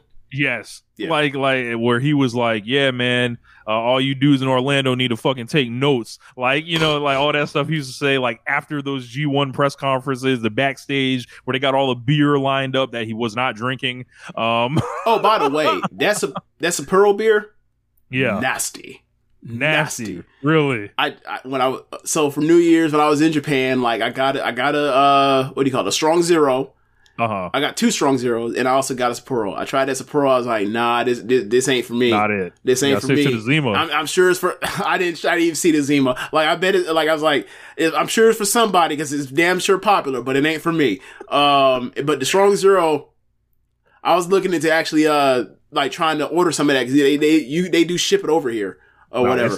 But uh, I was thinking that for FOH, but you know, I think FOH my drink is going to be uh some Jack and Pepsi. I think that's what's going to be my my uh for for this year. But yeah. Uh, anyway, back to what you were saying with Um, nasty beer and Omega. but yeah, like like the beer was sitting there, and you know he was working these people, and then like a lot of people like held on to that stuff. Like, Donovan it- Dickhead, that was another one. Yeah, like Yeah. he, you know, and is he one hundred percent innocent in that stuff? No, No. because like obviously this guy is like No. phenomenal wrestler. He's gonna toot his own horn a little bit, but like when we're talking about like this man being harassed at random during these WWE pay per views on Twitter uh, by people, a lot of that stuff has stopped kind of now. But there was Mhm. like a just a there's a period they just treat this guy crazy. Of course, the the Cornette army that has Yeah. always uh, chastised him and. You know, And the homophobes. the homophobes, the the the pure elitists, the the people that were were upset that he that he jumped jumped the line um in New The Japan. Naito fans. Yeah. Yeah. Um Yeah. and it's just like I think this guy has had just one of the most phenomenal careers and a lot of this stuff like popped off like a little bit later than you know you would like. This is largely like a 7 year period between his age 33 year and now he's turning 40. And it's just Mhm. like it's a testament I think to someone like um like for example, like Swerve's around that age now. Swerve's Yeah. like 33 years old. Yeah. And then it's like, imagine what his next seven years look like. Right. Like, and then, you know, Kenny, back to him. Okay. I would say what's actually interesting, more interesting is like, think of like what we saw, uh, you know, think of what I thought of Swerve in 2019 when I first saw him. hmm And think of, you know, him going through NXT and then where he's at now. And it's like, my opinion of him as far as his level of working ability and like in the ring has not changed. I've thought the things that he's doing in the ring is the things I thought he could, he was able to do and was actually capable of in 2019. Now mm-hmm. imagine if you're Kenny Omega and you're wrestling them Ken, them Kota Ibushi matches in, in Shinkiba first ring in early two, in early 2010s and shit, and you're out here taking Hurricanrana's off the top rope to the fucking mat on the floor, right? And you finally get your shot in 2016 to go run it, and then you go out there and you reel this off. It's like I don't give a damn how humble he comes off on screen. That's a dude that has to be aware of or confident in his abilities to uh and to be like, yeah, this is happening. I'm glad it's finally happening.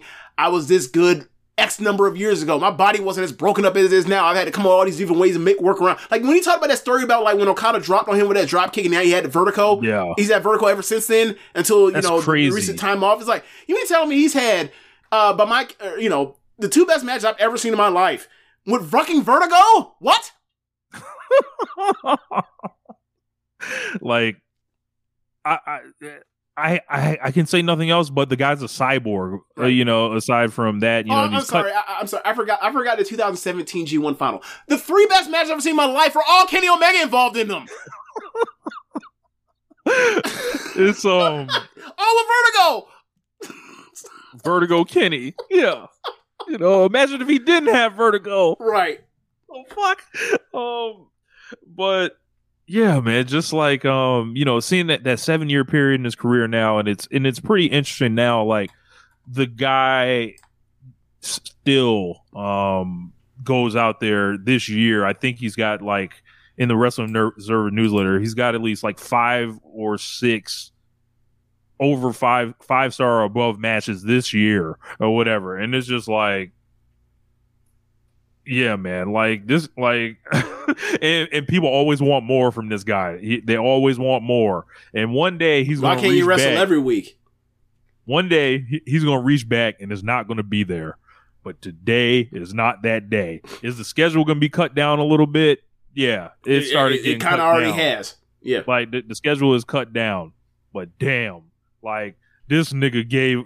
Look at the work this nigga's giving us. Right. And if you can look, It's like it's almost like when we talk about like uh you know, like when we talk about like Chris Paul or LeBron. He's like, damn, bro, you know, eight minutes they only playing like thirty one minutes a game now or whatever else. Or more particular, Chris. It's like, yeah. But you remember when he was playing 33? You remember when he was playing 36? How ridiculous that, that we, like, I understand they're old. Like, time comes for everyone. Time comes for everyone. Still appreciate the part where, like, this person can't really do, they can't really work with that, that workload that he used to. But, like, in limited time, he can still be about, like, 95% facsimile of what he was when he was incredible. And he's, and that's still incredible. So, like, appreciate that before it's all gone and zapped. Yeah. So big happy birthday uh goes out to Big Kenny. Uh, you know, 40 and uh, you know, him and Ibushi, both 40 now. Uh Tetsuya Naito turned 40 earlier this year. Uh like these are the guys like that that defined like this last like Okada's 35 I think now or 36 he's Yeah. about to be. Um Danielson 42 um and and like these are the you know, and, and I gotta say, I'm not necessarily embracing the early 30s wrestler as many of them right now, right? So, you know, like people talk like there are there are guys that I, I like that I think are Right. great. Like, you know, there's there's three in particular I'm thinking of that I like, you know, is Hangman Swerve and uh, and Ospreay, right? Mm-hmm. After that is like, yo, I'd like to see some more people get in this class that can basically basically become the new guys that are gonna basically dominate their 30s How old's essentially. I think he's 35, maybe Okay. 36. Okay. Um, and you know, just, just appreciate these guys because, like, you know, whether it's age, injury, whatever, uh, the Bucks are getting older like Yep. that. I think Matt Jackson's 38, if I'm not mistaken. So Okay. it's like, you know, FTR, uh, those guys are, I think, around 37, 38. So these dudes have put in a lot of years, like doing this shit, and like it's just amazing. Like honestly, the, some of the stuff they've done, and uh, you know, I, I appreciate them. And um, yeah, you know, get let let's let's let's move the game forward, but also a- acknowledge the the game that that that, the, the Right. tape that these niggas got. Right. Like This, we talk like- we, we talk about this all the time. Like, you know, there are people we Takeshita like. is another guy I like. Yeah, yeah. But he's younger than even them. Yeah. Um but like we we talked about like, you know, we talk about our favorite, you know, now that we're older than the, than the NBA superstars, the average NBA superstar. Like we talk about like, all right, now that we you know, it's different than like the thing of you're looking up to these people as far as like, you know, motivation for whatever in life, like, you know, if you're a football player, if you're a basketball player in high school or whatever else, and you like you kind of find these people to be like motivational, you know, driving factors in your life. To where like now it's like you're you're past that stage of your life and you just here, here for entertainment and stuff. And it's like, yeah, man, like, you know, it's it's different. It's different now that like you know these people are, you know, the people that we're you know that are like the old guard are like you know they're they're wrapping up and you're looking for like the new thing and it's like it's going to be different. It's going to be different, but different ain't exactly doesn't necessarily mean worse or or or anything. It just means different. And um, like you mentioned, like I think for me, luckily, like I don't know where I'd be without Joshi, bro. I I Mhm. as far as like you know the same people you mentioned, the same people I enjoy, but like if if there weren't like Utamis and Syuris and and Tams and Mayus and Giulias around and Nazumi and everything, I'd be like, I, I, I don't really have that kind of attachment. Whereas like emotional attachment that I used to have to these guys, obviously, like you know, I you know, I've that whole run was like it just changed my mind of what I thought wrestling could even be. Um, from when I you know got when we got back into it in 2011 roughly, and I appreciate it so much for that. But like, it's like time comes for everybody, and it's like, so what's going to keep me? And it's like I just found I just landed into the Joshi thing, and it's like this is what's going to keep me in you know kind of help subsidize some of my stuff when like there's going to be less men wrestlers that I like because like I'm too old for some of this stupid shit. So, um, yeah, I, I just just try to figure out how to keep this show going and how to keep like you know us talking about wrestling going like as far as like going to the future because like you know you talked about last year with the title scenes the men's title scenes worldwide and it's like and then you showed me that uh that cage match thing of everyone's match guys from like Sanada and then Roman and then uh MJF and it's like yeah I mean and even a match that like are you know have the highest grades on the things are matches that like we don't we don't necessarily fuck with the way that like other fans do. So it's like they're doing well, obviously, some of them, but like they're not doing what I want to do necessarily. And like at this point, with this stage, as much wrestling around, as much content around, it's like you know, it's selfish to be like, what are you gonna do for me personally? But it's like, can you can you do more things for that I would enjoy? You know, Can you do something for me? yeah, yeah, yeah, yeah. You know. Um, man, do you want to review this title Tuesday? Oh, there's one more thing we got to definitely talk about. Um, there's a match that's announced for next week: Oh, okay. Místico versus Rocky Romero. Eye raising for a couple of reasons. One, what Well- the fuck is Místico doing in, in in all elite wrestling? Two, CMLL and AEW are making joint statements about each other online. Three, Konnan, what the fuck is going on? Have you been kicked to the curb, my brother?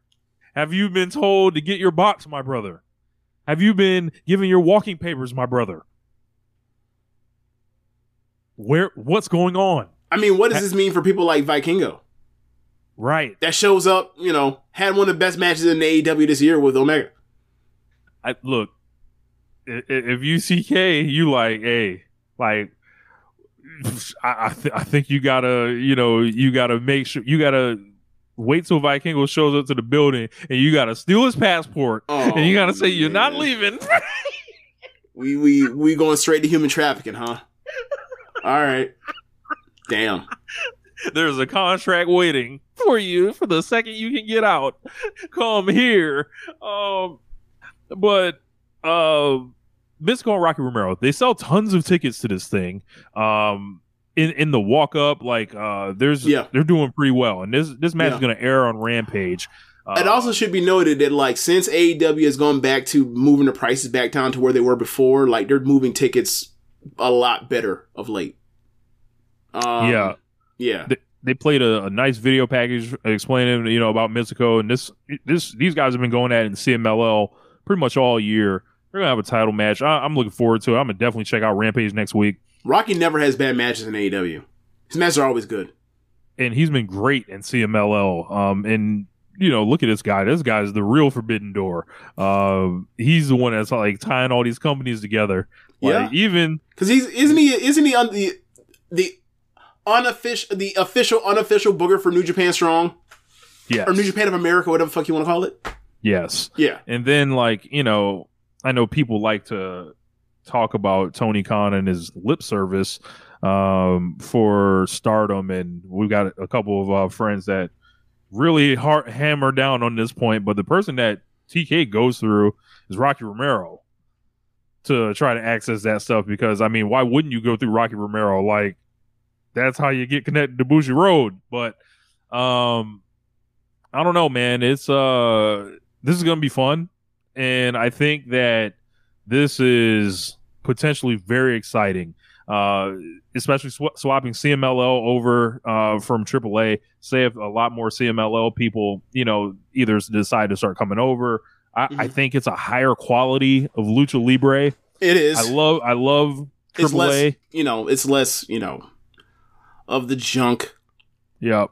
And I think you and know, we never got Psycho Clown over either. So what's the so if we ain't gonna never get him over, then what's the point? Yeah.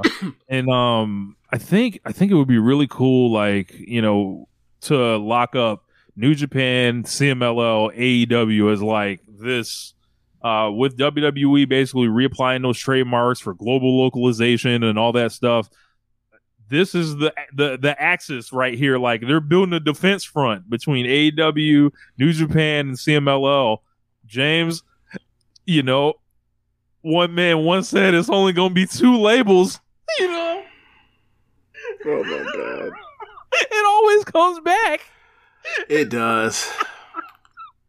Um, but uh, yeah, like you know, I would be excited like to see you know some of the guys I like show up on a Friday night, uh, in Arena Mexico. You know, Bryan Danielson wants to go wrestle in Arena Mexico. Yeah, it's been a, Um, it's been a dream for him for like five years. or something. Like Yeah. that, yeah. It- Um, and I remember like Mel's been like, does he not real? And this is before like CMLL got better again over the last like year and change. Um, he's like, hey man, like you not realize like CMLL is not like Arena Mexico CMLL is not what it used to be. Uh, It's kind it's turned around. I I, I hear good things Yeah. about it. You know, pretty regularly now. So Like they're selling lots of tickets every Friday night. They're selling out Arena Mexico every Friday night. Like, can they, you know, can can can they do can do a little joint show down there or something? You know, can we can we can, can we get you know some, some stuff popping? I I love to see it. I love to see the the crossover. But um, yeah, very excited about this. Uh, I think Místico's gonna win, and I think this is gonna be the first of you know many things to come. Hopefully, Yeah, because look, I don't think I think there's reluctance. Uh, given I think there's reluctance for them to like fully embrace a partnership with AAA, especially because at the cost of what it means for like people that they have to push certain level, and then like all of a sudden like Forbidden Door comes around, they're just yanked off TV. Forbidden Um, Door would would also have a new dimension if CMLL's in the fold. Right, right, and also it leaves potential where it's like they could do their own version of Forbidden Door with CMLL, do a cross promotional show. They Yeah. could absolutely do that because they do have they uh, like not to say that uh, Triple A doesn't, but like CMLL has like a better has better access to better women's wrestlers than, tri- than Triple A does. Um, so like yeah, I I'm in. I'm fine with it. Like I like to see I like to see them you know do weird things and see if they can find interesting out all this stuff. So yeah, I'm with it. Um, so last week we had Title Tuesday. Uh, I don't like we kind of talked about it in the uh in the opening Yeah. uh of this thing. So I, I didn't want to go. To, there were a couple things we need to talk about from this show. Yeah. Um, give me one second. I'm pulling my notes up here. Okay. You did better than Um, me. I don't write notes anymore. Like this, Neither especially because it was Tuesday. It feels like this show was like two weeks ago. Instead of just Yeah. Yeah. So that's why I'm like, I don't know if we want to do a full review for this Right, thing, right, but uh, right. I mean, look, they Uh, had two killer matches on the show that are worth like Yeah. commending. Definitely. Yeah. Uh let's let's let's start with those. Like rather than do a full full show review. Um so like Bryan Danielson and Swerve Strickland opened this thing up and I felt like I was watching um you know someone take a ma- another major step forward. Um I I was unsure who was going to win this match. Uh I, I thought the, I found the whole thing for the TNT title to be kind of mystifying like that that was the I mean, like, why the fuck is in this for the AEW World Title? Correct. Oh, and then es- especially you know when Swerve's alluding in his promos to I want to be the first you know black AW World Champion, and then this thing's leading like to the TNT title is kind of interesting. It feels like Right. there like something was lost in translation there. It's almost like yeah we can't put Danielson and Swerve for the number one contender for the world title because neither of them are go- going to either beat MJF, and then we don't want to have MJF beat either of them either. So, and also, just- and also, like we're stuck in this like MJF verse, and like we we don't want to veer from that necessarily. Not to say Correct. that you know, because you know, obviously, you have the the JY thing in place already. So yeah, that was already in place. Right. So, like, it had to be for something else. So, Yeah. and you know, Well, it didn't have to, but it just was. Yeah. So like they this thing ended up with Danielson winning. Uh, this was an awesome match. Um, and it was just it, w- it was really cool. It was like, yeah, man, we've always heard about from Seattle. Like Danielson has always been like you know the legend and all that stuff like that. But it's like, yeah, man, Swerve's from Seattle too. Like, like what y'all think about Swerve? Like, you know, and this whole thing, like, um, over the past like maybe past couple weeks, I think the calls for Swerve to to become the champion are starting to get loud on Twitter. And Yeah, I don't I don't know if they're they're they're they're all fans of One Nation Radio and all that, but I feel like the you know some of that stuff is emanated from from this direction. Uh, Um, yeah. I never, you know, I'm, I don't think I've ever like campaigned for Swerve to be the AW World Champion, but uh, I definitely felt like you know. I enjoyed a lot of what I saw with him in NXT. Obviously, I enjoyed, you know, the first time I saw him in um, 2019 wrestling Zack Sabre Jr. And it's also I bring that up because like this match had gave me a lot of flashbacks to back then, where it's like I didn't realize this dude was that sound technically. And then the match keeps going, and this match was better than that Sabre match, but like the match just kept going, and it was like he's starting to take off a lot of box that people didn't think he may or may or didn't know he may or may not have had. And it's like, for those that don't know, this kind of stuff I, I've luckily have already seen before. For this, why I was like, I was that high on him. Um, and yeah, man, like he's a great wrestler. And he's been that, and he's been a great wrestler for a, for a long time at this point, and that's before you even get into like the Lucha Underground stuff or whatever. But like, yeah, he's he's a great wrestler, and like his finishes have a lot of thought of looking forward to the future and storyline implications, um, in a way that like I don't necessarily think he gets credit for. Um, but like, yeah, man, like he he's just he just he just just doing solid or more than solid. He's doing great work consistently every chance he gets.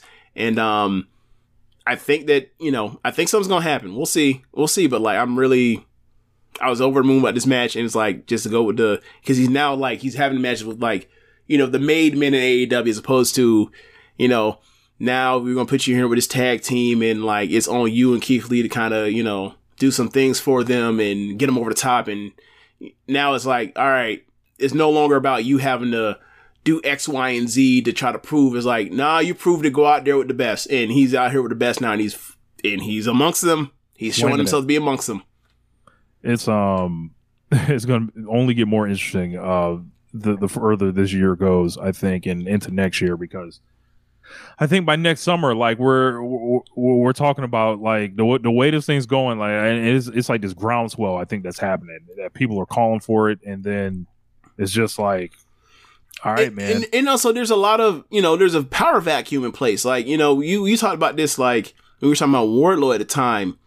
Um, like we have so many quote unquote younger guys, and we have the older established class, and it needs to be people that pop up in that you know early 30 range. And Hangman was like the only one that was there, and we like Wardlow's going to fill that void. Like Wardlow thing, eh, you know, we'll see how it goes, but like Yeah. it definitely dipped out to where it's like it's it's definitely uncertainty now, and like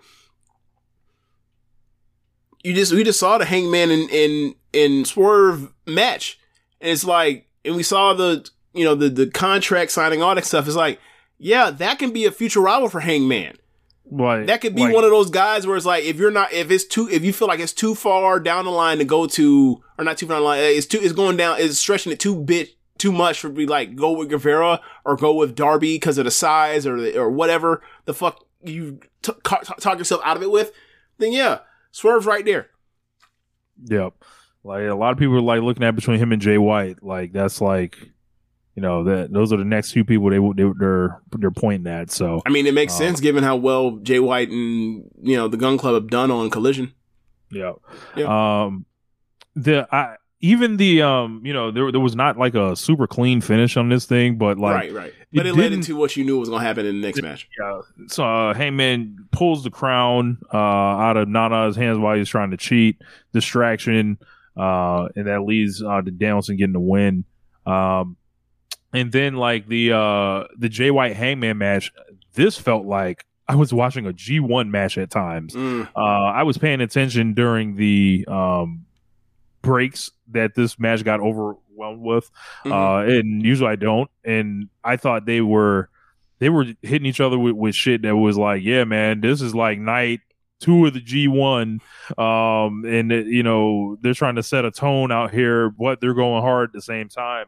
Uh, and I, you know, I knew the the the bullshit was coming or whatever Right. at the end, but I was into this one. I know a lot of people didn't didn't love this match, but I was like, yeah, that's what I expect from from White Hangman, and they have another level that they can get to. I think they've always worked well together. They've always been natural kind of rivals, and um, you know, this won't be the last time that we see these guys. Right. In the future, can you just refer to those two when they're in the, in the, in the ring together as Hangman White not White Hangman? Because I was like, wait, wh- I know he's white, but what? Uh huh. Are you like for one second? I was like, wait, what? But anyway, yeah, man. Um, I like the swerve match more, but I thought this match was still great. Yeah, Um, yeah, and you know, also, you know, also sitting on the thing where it's like, I, look, I know what's about to happen by the end of this thing. I'm not, I- so I can't get too invested, but I, I did enjoy what they were doing. I thought it was a great match, and um, even with, even with like the beginning of like Jay White doing his fuckery of taking powders before at the start of the match, I, he, he it was pretty fast compared to the New Japan thing where he'll, he'll, you know, I used to watch some of those uh G ones he was in, like when I would binge watch him, I would literally like I'll start the start the match, and like I would literally 430, 4, 430 or 15, whatever it was, until I finally got to him actually getting into a lockup or whatever else. Finally got the action once the bell rang because I'm not putting up with this shit. And there'd be sometimes I'll be like, I got some time. Let me let me just count to see how much how much long for like when the bell rings to they actually lock up or do anything. And it'd be like, oh, he waits two and a half minutes. Oh, he waits three and a half minutes. so like, yeah, like the fact that he made that basically like I don't know, 45 seconds and then just wrestled after that, I was like, appreciate it. Thank you. He's on his best. He's on some of his best behavior in AEW. He realized like that shit do not fly over here. yeah. Um. Also, um, there was a international championship match. Rey Fénix was kind of injured, so they did the short, um, you know, the short match. Yep. Orange Cassidy defeats him for the belt, gets the belt back, stares at it longingly. Um, don't know what that means. Cuts corners to get it back by like taking advantage of the injury on on Fénix. Yeah. Yeah, so uh, maybe a change of character for Orange Cassidy. I don't know how I feel about this. Um, when yeah, I thought they had another level for him to go to, but maybe he's destined to be Razor Ramon. I guess. I don't know. Uh I enjoyed the match for what it was, but it wasn't like they were trying to have their best match, obviously. Nah, Fénix is broke up and um had to come off that shit. I was, you know, I wanted Fénix to keep it for a little bit, maybe run off like five defenses, and then you know do something with it. Mhm. Um, but that was not the plan. Uh, Powerhouse Hobbs destroys Chris Jericho, beats What the do you shit out of this guy. Okay, Jericho told this guy to pin him with his knee on his face. Um, this felt like one of those Brock Lesnar and John Cena demolition matches. I think, however, it should have been way more dynamic than it was. Yeah. Um, I think you know he did the he did all the he hit him like five or six spine busters, Yep. right? They all looked effective and all that, but I felt like Hobbs should have got in and out of this stuff like kind of quicker, Mhm. um, just to drive it home rather than oh, Like make it actually looked- feel like a squash as opposed to like this is just prolonging like like as opposed to this is the beginning of like the first act of the match. Right. It was just like this slow kind of um like like this slow deconstruction where I feel like th- this would have been more effective if it was like, all right, Jericho, you were letting the guy pin you by kneeling on you in the first place, right? Why go seven minutes? Just go three, and then like put like less like filler in it do your attack because we know Jericho had to get like at least the one like kind of attack on him, but let Hobbs like thoroughly dominate him because you already let him thoroughly dominate him anyway and Mhm. pin him clean. Um, so that was my only like kind of issue with it. But um, you know, Jericho's like in full give back mode. It seems like right now, possibly a Fozzy tour coming. Um, and you know they they clearly shot the angle backstage after when he was you know was icing his neck down. Like he'll be back. Uh, you know for for whatever he's gonna get out of this, but you know it is what it is. Like you know. I, uh, you said is Cody and Brodie Lee still the best squash in AEW history? that I- or Lance Archer and Marko Stunt, one of those two. Look, uh, there are a few great all-time squashes in AEW history. Those two, Kenny Omega mentioned- and Sunny Kiss. I wasn't gonna throw that on there. I, I, that's not that's not on there. You're just being funny. Remember when people were like, "Yeah, this is homophobic by AEW to have Kenny Omega squash Sunny Kiss." Are you unaware of what's going? Do you are you unaware of Golden Lovers, my friend? What the hell are you talking about? If anything, this is community on community violence. But anyway, um, so, uh, yeah, I I would throw um. I mean, I would throw the the Malachi Black's first match against uh in AEW versus Cody on there because that Oh, thing yeah, was like, that- oh my yeah, god, yeah. that was an incredible story for I think that's the peak of uh, like, like that Black. like that one. Yeah, that one even like that one even like a squash where it's like, oh my god, he's murdering him. It's like, yo, this is like just compelling storytelling and and everything of the characters interacting of this dude just been completely overwhelmed, um, and caught him at the right time. But uh, yeah, uh, it those would be the ones that immediately come to mind for top three. Because I mean, when he also also you mentioned the Archer one, didn't uh didn't Brodie Lee also get a piece of uh get a piece of Marko Stunt too? It wasn't as impressive did as in the Archer. post match, I think. Yeah, it wasn't as impressive, but but like those two Marko Stunt squashes, Yeah, mm, yeah. them things they need to bring him back. I they need to bring him back from all time squash. You remember when the Lucha Bro took a piece out of his ass for forever during a tag match one time? yeah, yeah. I remember. and that. they were complain. People were complaining about like, bro, Pizza just threw that man one from a one-handed gorilla press. Shut the fuck up. This is awesome. Uh, we got a new women's champion.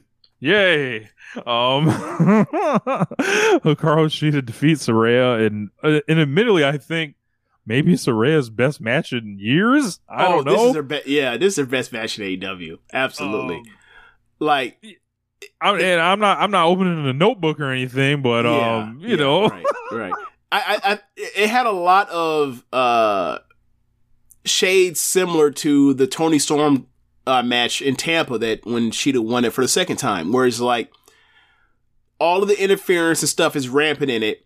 They set you up to where like she avoids it the first time, but then she gets caught with it with the more interference the, the second time around, and you're like, okay, this is it. And she it a near fall. That near fall almost like gives you a feeling of guarantee, like, oh shit, she just kicked out of like her best chance of cheating to win.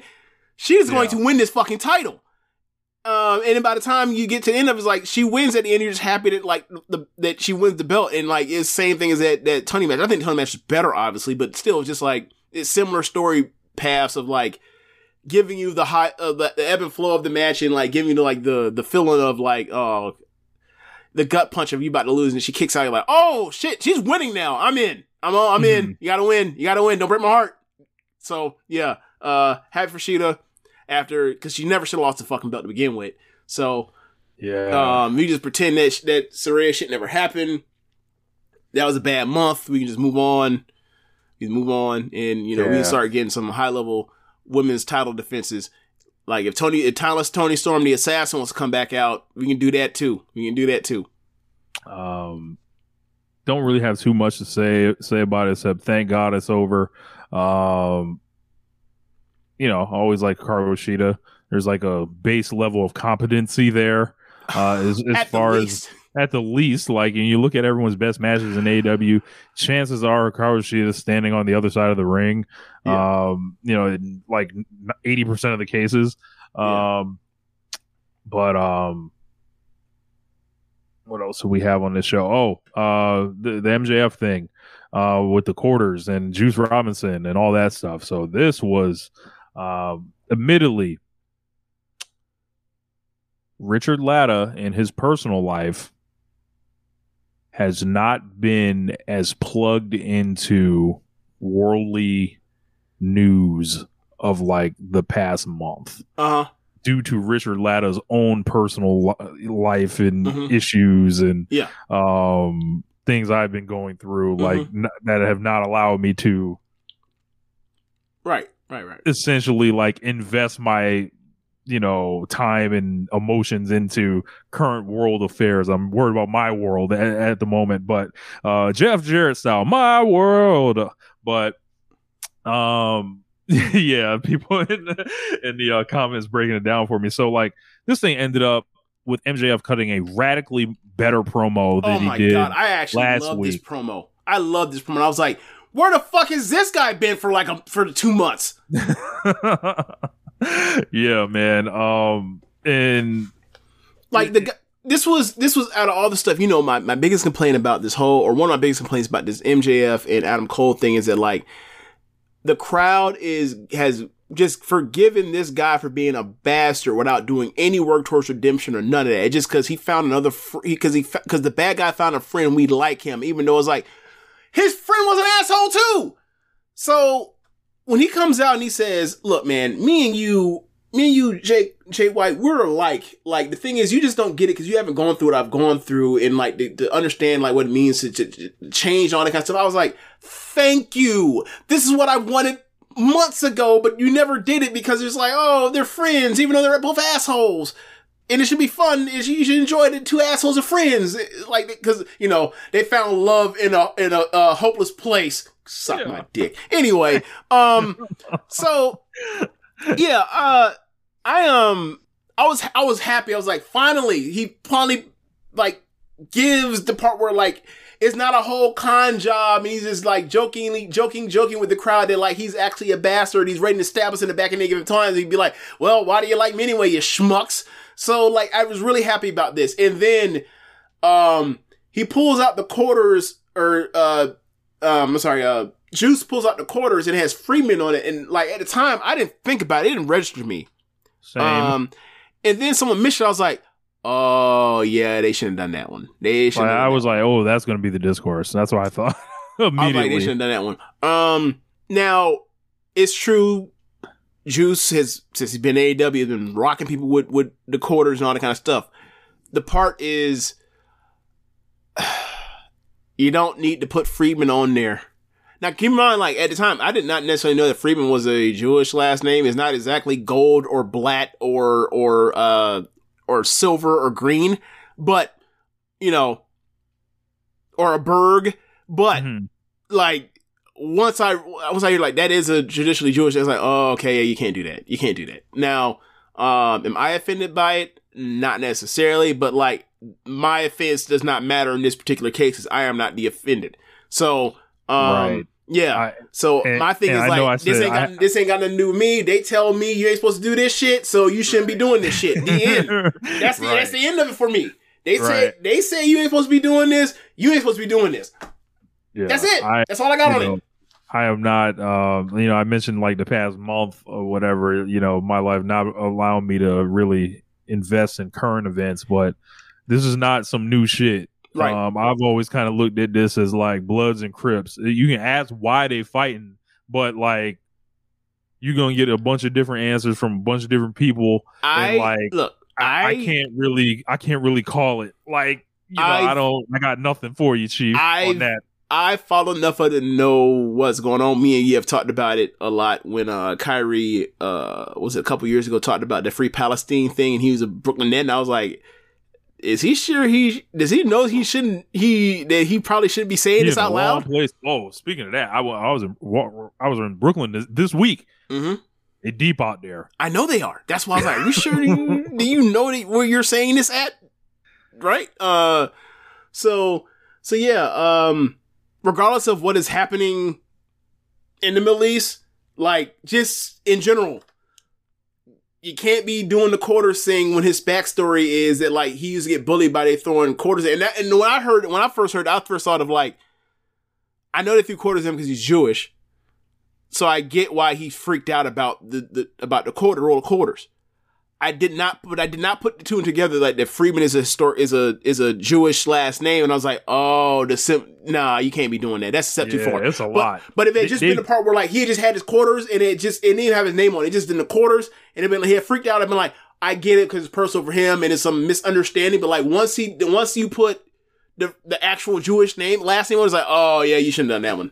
And then like Yeah. then you throw in like what's happening right now, and it's like, yeah, this ain't the time or place. And even even without that there, you shouldn't have done that one. Yeah. It looks like they've like pivoted off of that. They've, they Good. kind of swapped this thing. Uh, I think Jay White presented him with a with a ring uh, because he's going to be in that Dynamite Battle Royal next week. So it's like he's going to knock him out with a ring. So like, um, Much better.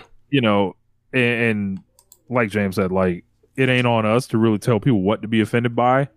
So uh, the only people that lose in this situation, I think, are those people that rail against other people being offended. So yeah, you know, you, you look, you know who ain't finna lose over this? Us. Ain't got, ain't got shit. Look, not, not my battle. I, I, re-? I respect, I respect what people, you know, take stands on, and they took stands on this one, so I'm fine. Yeah, I this is a Um, this is a teachable moment, if you will. you know, open your minds. Right. You know, um, It, it, costs you nothing not to be an asshole to other people. yeah, yeah, and it's just it's a lot, man. It's a, it's a lot. You know, you got I see a lot of celebrities right now. They, And they, yep, gotta, yep. And they, they and gotta- they, they and they, they, they talk about what side they on. And I'm like, oh, how you gonna be? How you gonna say you read a Malcolm X book and be on the, and and say some of those things? I, that's that's that's wild to me, bro. That's wild to me. You Muhammad Ali fan, huh? Yeah, you know what they thought about that stuff? You must have not read that book. yeah, Yeah.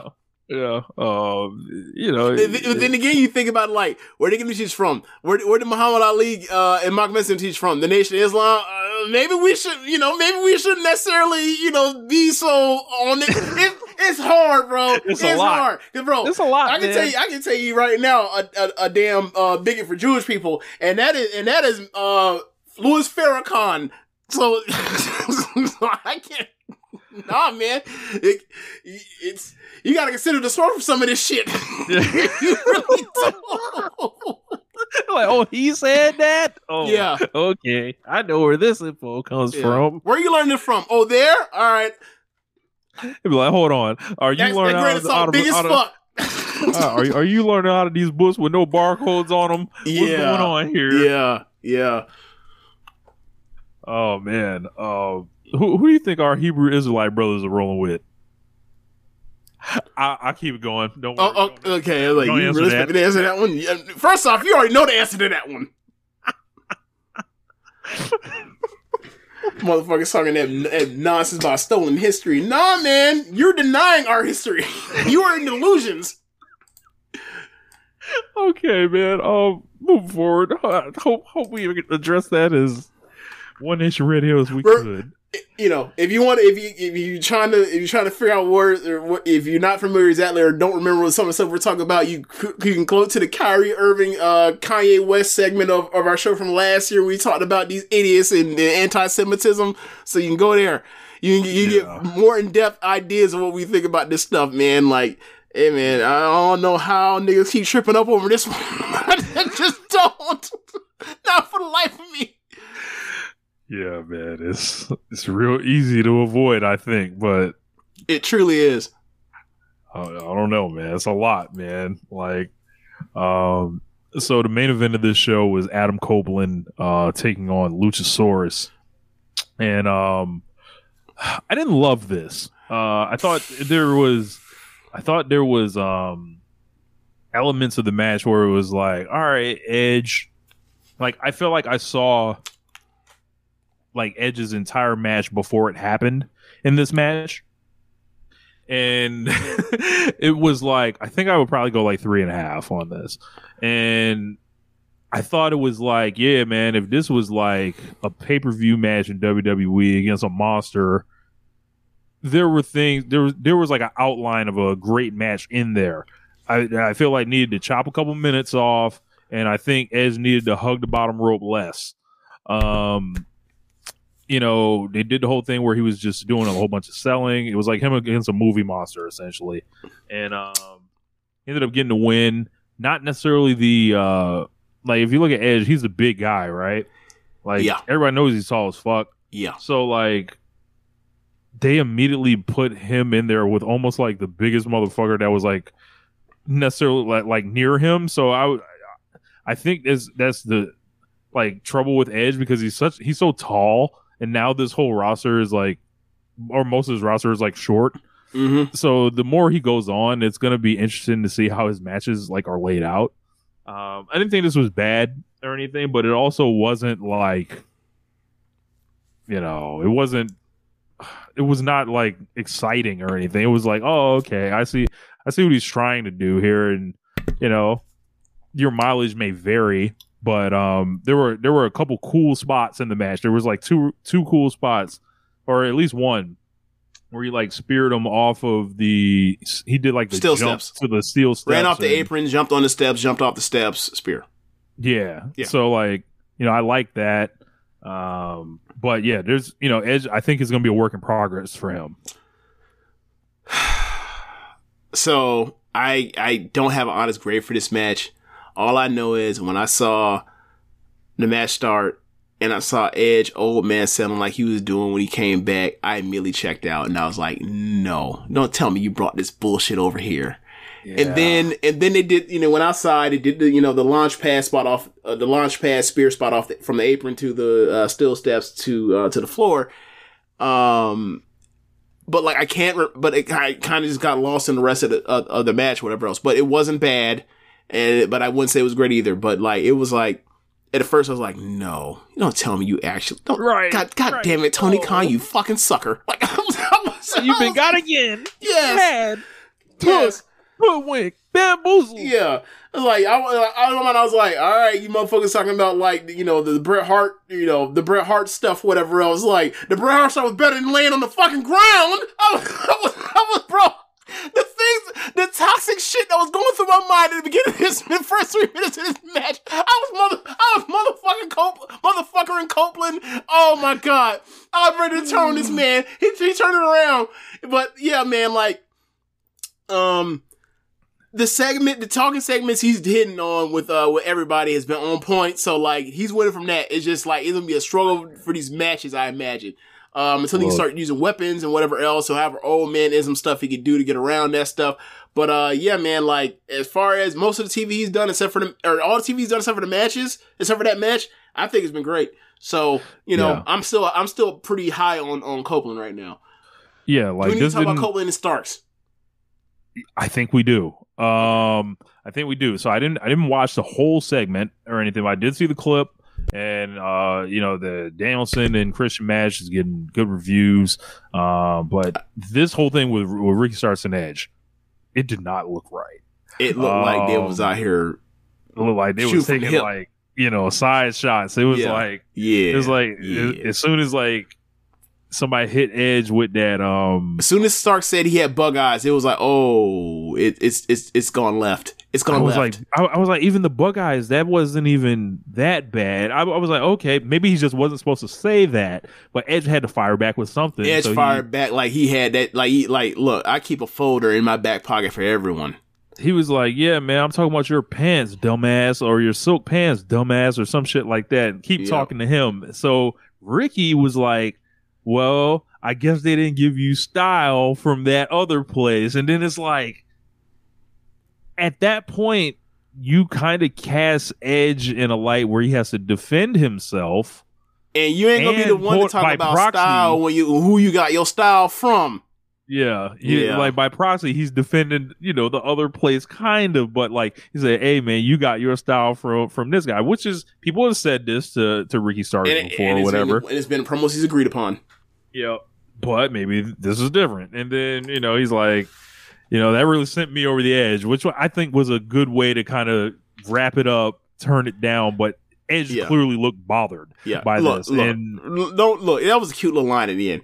Edge fucking murdered.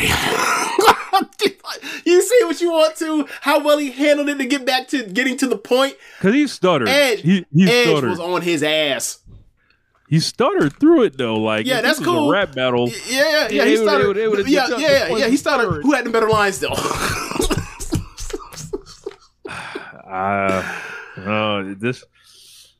Yeah, here's the moment. Nah, I just hope that there's there's no uh, lasting resentment on this. Um, but it. it like, I'm not trying to see no the- Starks Copeland match anyway, so that's fine. Yeah, I mean, May they ne- may they never touch ever. this is just weird how this happened. Like it was just like,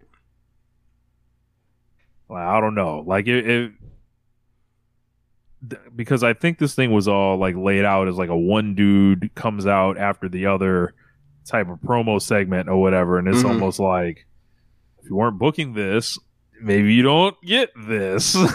So, um, I don't, I don't know what to make of this because obviously we have other examples to point. To. I don't think it's look.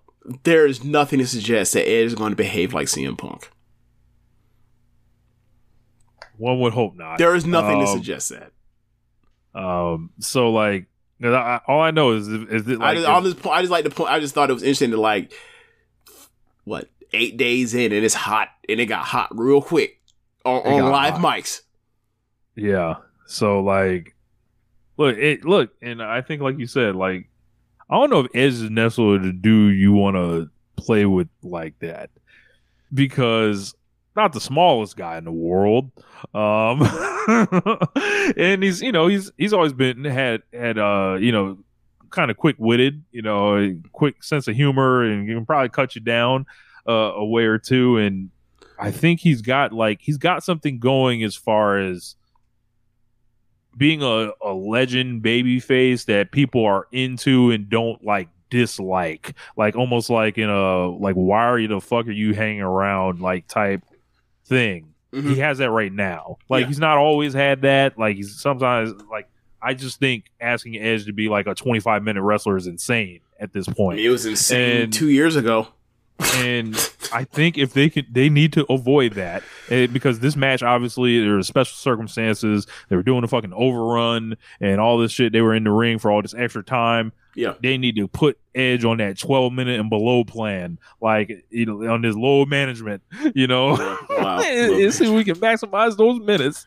That's what they need to do. Yeah. Um, but as far as Edge and Ricky Starks, this was just awkward, and Yeah. I I think that I I feel like both guys are responsible enough to uh let it let it die there or whatever. Maybe it was just a great moment for us, like Were as there- fans, we got to see Right. right. Were there uh were there camera shots of uh of Daniels' reaction? Like I'd almost want to check. like now. was he smiling his ass off or was he mortified? I I you know I think Danielson like he always has that high smile. That high ass that's him. what that's what either one is either one's either one is entertaining, but the smile is like he don't give a fuck. He's like whatever. Yeah. You know, Danielson, none of that shit bothers Danielson. He be bothering everybody else, but not him. and just unbothered. I want to go out there and have the best matches I can and have good programs. All the other shit y'all doing, I don't give a fuck about that, man. I'm just here to wrestle. I mean, I'm just here to, I'm just here to be employee of the month. Y'all on some other shit. I follow the mission. Look, BCC, we follow the mission. Y'all on some other shit. oh man. Um. But yeah, that that's all I really got Yeah, on same this. Um. But yeah, man, that looked weird. I, I'll yeah. just you know keep your eye on it. Yeah, I guess you gotta file that away to keep, you know, just just in case. Yeah, I have not listened to any of the the, the reporting on this, so I'm just I haven't followed, bro. I haven't listened. I haven't like, followed any of it. So in months, months. I've just been watching these shows, just have my own opinion on the stuff as far as thinking about what's coming forward. I don't know what I don't know what Meltzer's been thinking about for none of this stuff, other than seeing his star ratings be like, "What is these? What what's going on? What's happening?" what do you make of uh this isn't on the sheet, but uh, we talked about it last week. FTR losing these belts. Oh shit. Uh, And um any apparently chance, there any, any, any there- chance they're losing, just getting right back? there is no injury. Um, I believe I heard maybe Trish said this on Tunnel Talk, maybe on shout out Tunnel Talk, Okay. like that this whole thing was designed. I don't know if she heard this from someone or what, but if this is the case, I'm going to laugh my ass off. So, if it's designed for FTR to get the bucks or get the belts back before they lose them, right? Mhm. And it's done so FTR can be three time champs Before the Young Bucks are. before the Young Bucks are. I'm gonna laugh. oh my Like, god. this is your grand plan? What? you want to randomly lose the belts a month before you actually lose them? Why? I don't know. Like, I look, I didn't really think of this and and that, but like, I do know that like they like Ricky Starks and so does CM Right. Punk. So like, I think some of it is like, you know, he's been fucked with. He's done nothing but like contribute in This the ways we asked him to. zone, by the way, too. Yeah, yeah, yeah. Everybody. I, I, think that I think that we got to give the dude something because like he had the program ripped from him because the dude left or whatever else, and it's like a make good for Ricky. I think like putting a belt on Ricky was like a was like a prior some type of priority or some type of like thing to do for Ricky or whatever else. Um, and that's the reason why, reason why I think like you know once I heard there was no injury, it's like oh they're just winning him right back. Like he's just to give Ricky something because like they've given him nothing once and once he started doing the Saturday shit with CM Punk. So I think um, Dave is actually saying the the rematch is going to be set for like the 28th. So okay, we'll see how, how it all how it all works out there. But this is uh this would be quite funny if that was like the uh intention behind this. I have I'm not saying this is this is you know what it was or anything, but um just just odd. Um yeah, It's, so and look, it's definitely Turner. It's definitely Turner Wrestling in it.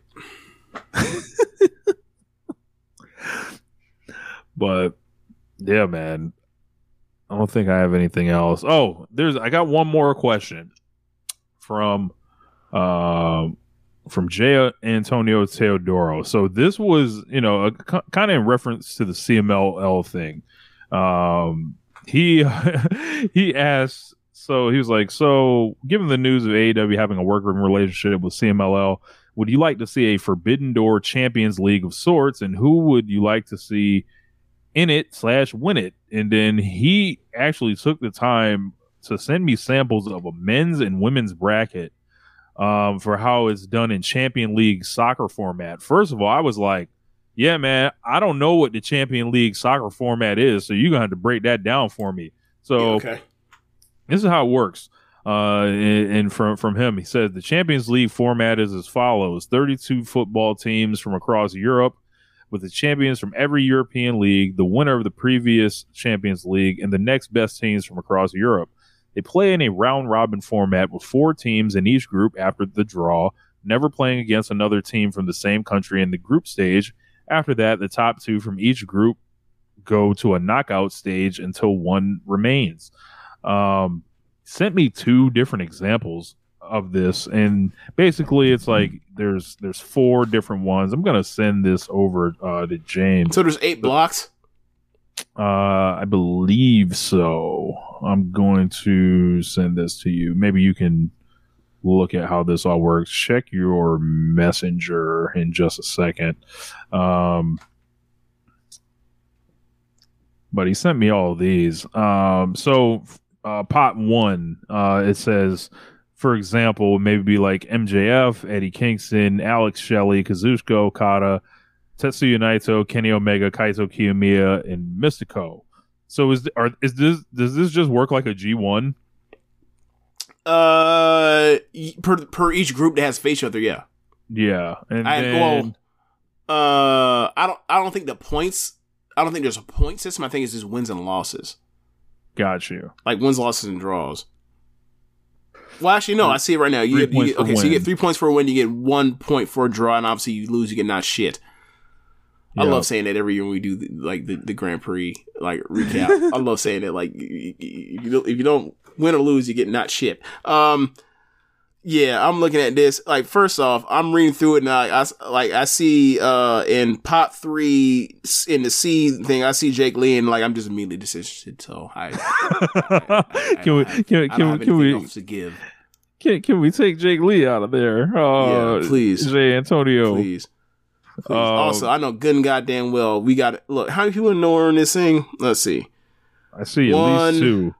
I see three, and the third Three. person I see, and the third person I'm seeing, I'm like, why the fuck is? No, I see four. And the and the uh, first off, how the fuck? You, look, no, I'm sorry, I'm cussing at this man. No, no, so let me let me let me look, man. Reel it in. If we're, if we're going to have four people from Noah involved, one of them cannot be Timothy Thatcher.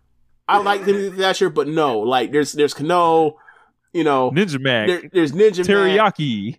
Yeah, like look, man, we can't. I, look, I know, I know that. Look, there's Go Shiozaki still. Look, I understand. I understand that um that Katsuhiko Nakajima is leaving, but still, like there are options besides just going straight to Timothy Thatcher and Jake Lee. uh th- this looks pretty cool um i just don't know how they'd all do it there's also a women's bracket he sent james um which is also pretty interesting um there's enough you know fun- around the that's- world I think it's funny it seeing like pot one, uh, and then seeing the third block, and it's like Mayu Iwatani, New Japan Pro Wrestling, Giulia, New Japan Pro Wrestling. Uh, these, these shenanigans, these stolen. shenanigans to make this thing work. they've been stolen um uh, so yeah yeah uh it's kind of hard to kind of talk about this in audio format yeah, um because obviously, like you can't visualize none of this. It's confusing. Yeah, Yeah, so um yeah, I, I would love to see that. I don't know how like uh I I think the only issue that would hold this stuff back is the logistics of clearing enough visas at, at all times, planning Right. out all the wins and losses, where it's being booked. yep, You know, AEW seems to be rather like, you know, they act sometimes they act like they don't know things are coming, especially like with tournaments. Like And- they either they rush them, Mhm. they don't book them the right way, Right. kind of. they're lopsided to where like one block is one side is like loaded, the other side isn't, and also New Japan or sorry AEW has this weird thing where it's like if it's not something that's going to be on their card, they will They pretend it doesn't fucking care. exist, even if it's there's wrestlers in it. Yeah. Um Like how many times like trip like uh Kenny Omega and Impact, Kenny Omega doing doing Triplemanía.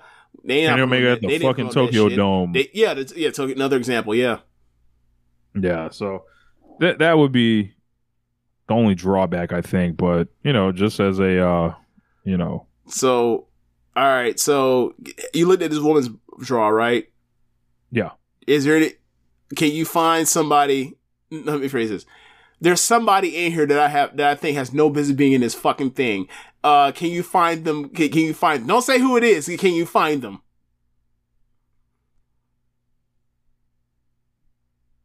yes. Is someone we talked about over the last few weeks that I said I've had enough of seeing? Yes. Yes. Yep. Yeah, exactly. Yeah. Yeah. Enough. This is fucking charity. I believe she's uh undergoing a transformation of sorts, so we will stick with that. Um, but yeah, Utami versus Shida, why not? Well, that's yeah. Yeah. That's a, this Yeah. is mock final. Like, Yeah. but- Um, I saw Syuri was in here. I don't know where she ended up getting knocked off at, or if she made it out the blocks. Uh, I don't think she made it out the blocks.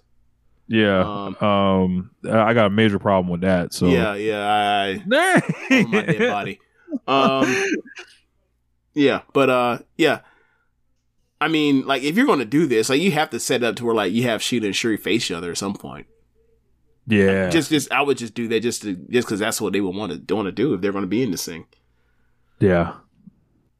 Um, I I see Giulia goes far in here, but I don't see any like Ju- I don't necessarily see any uh Giulia ice lore. So I I don't think she would want to participate without the lore.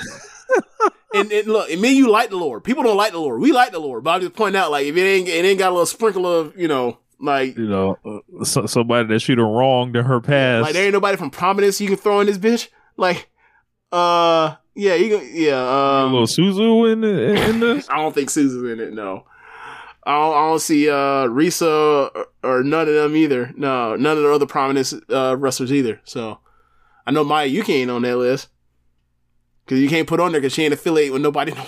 She's a freelancer. Spark Joshi. You know, I'm still searching in my quest to figure out who's running this promotion. yeah, I mean, I've, uh, I've got messages out, but you okay, know. okay, okay, okay. But um, yeah, I, I guess that'll wrap it up. I know it's okay. I know who you talk about because okay, because I, I saw them there and I was like, I wonder. And then I heard the music, like, oh, okay, yeah, okay, yeah. The music sounds good through the speakers, Rich. You- Music sounds good through the speakers. Yeah. Well, no great setup, but it sounded good through those speakers. Yeah. Stupid. Um, but yeah, man. Um,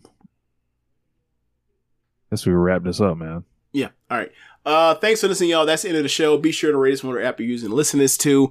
Um, if it's not up on the uh, stream, you can go to our red circle and donate through uh, um, by going to the podcast and finding the red circle link and donating there. And uh, also listen to other shows on the network besides Nation Radio. You have Keeping It Strong Style and the Ricky and Clive Wrestling Show. Thanks for listening, y'all. No, actually, do we need to make an announcement about Imp? Or is We- that or was that yes, we do. He is already on. His his show is already debuted for the network. Oh, Shit, I'm, dude, that's been all out of source. Yeah, so I sorry, Imp. I, I didn't give you a great plug, but uh, Imp show is on here. Imp is now a part of um, Social Suplex Podcast Network after a long time being a contributor through via through guest guest appearances, all that kind of stuff over the years. He is now a member. Uh, so yeah, be sure to check out his uh, his new show as long as well as the other shows that are always on the on the uh, network. So thanks for listening, y'all. Later. I will pay for crack before I pay for Twitter. Same.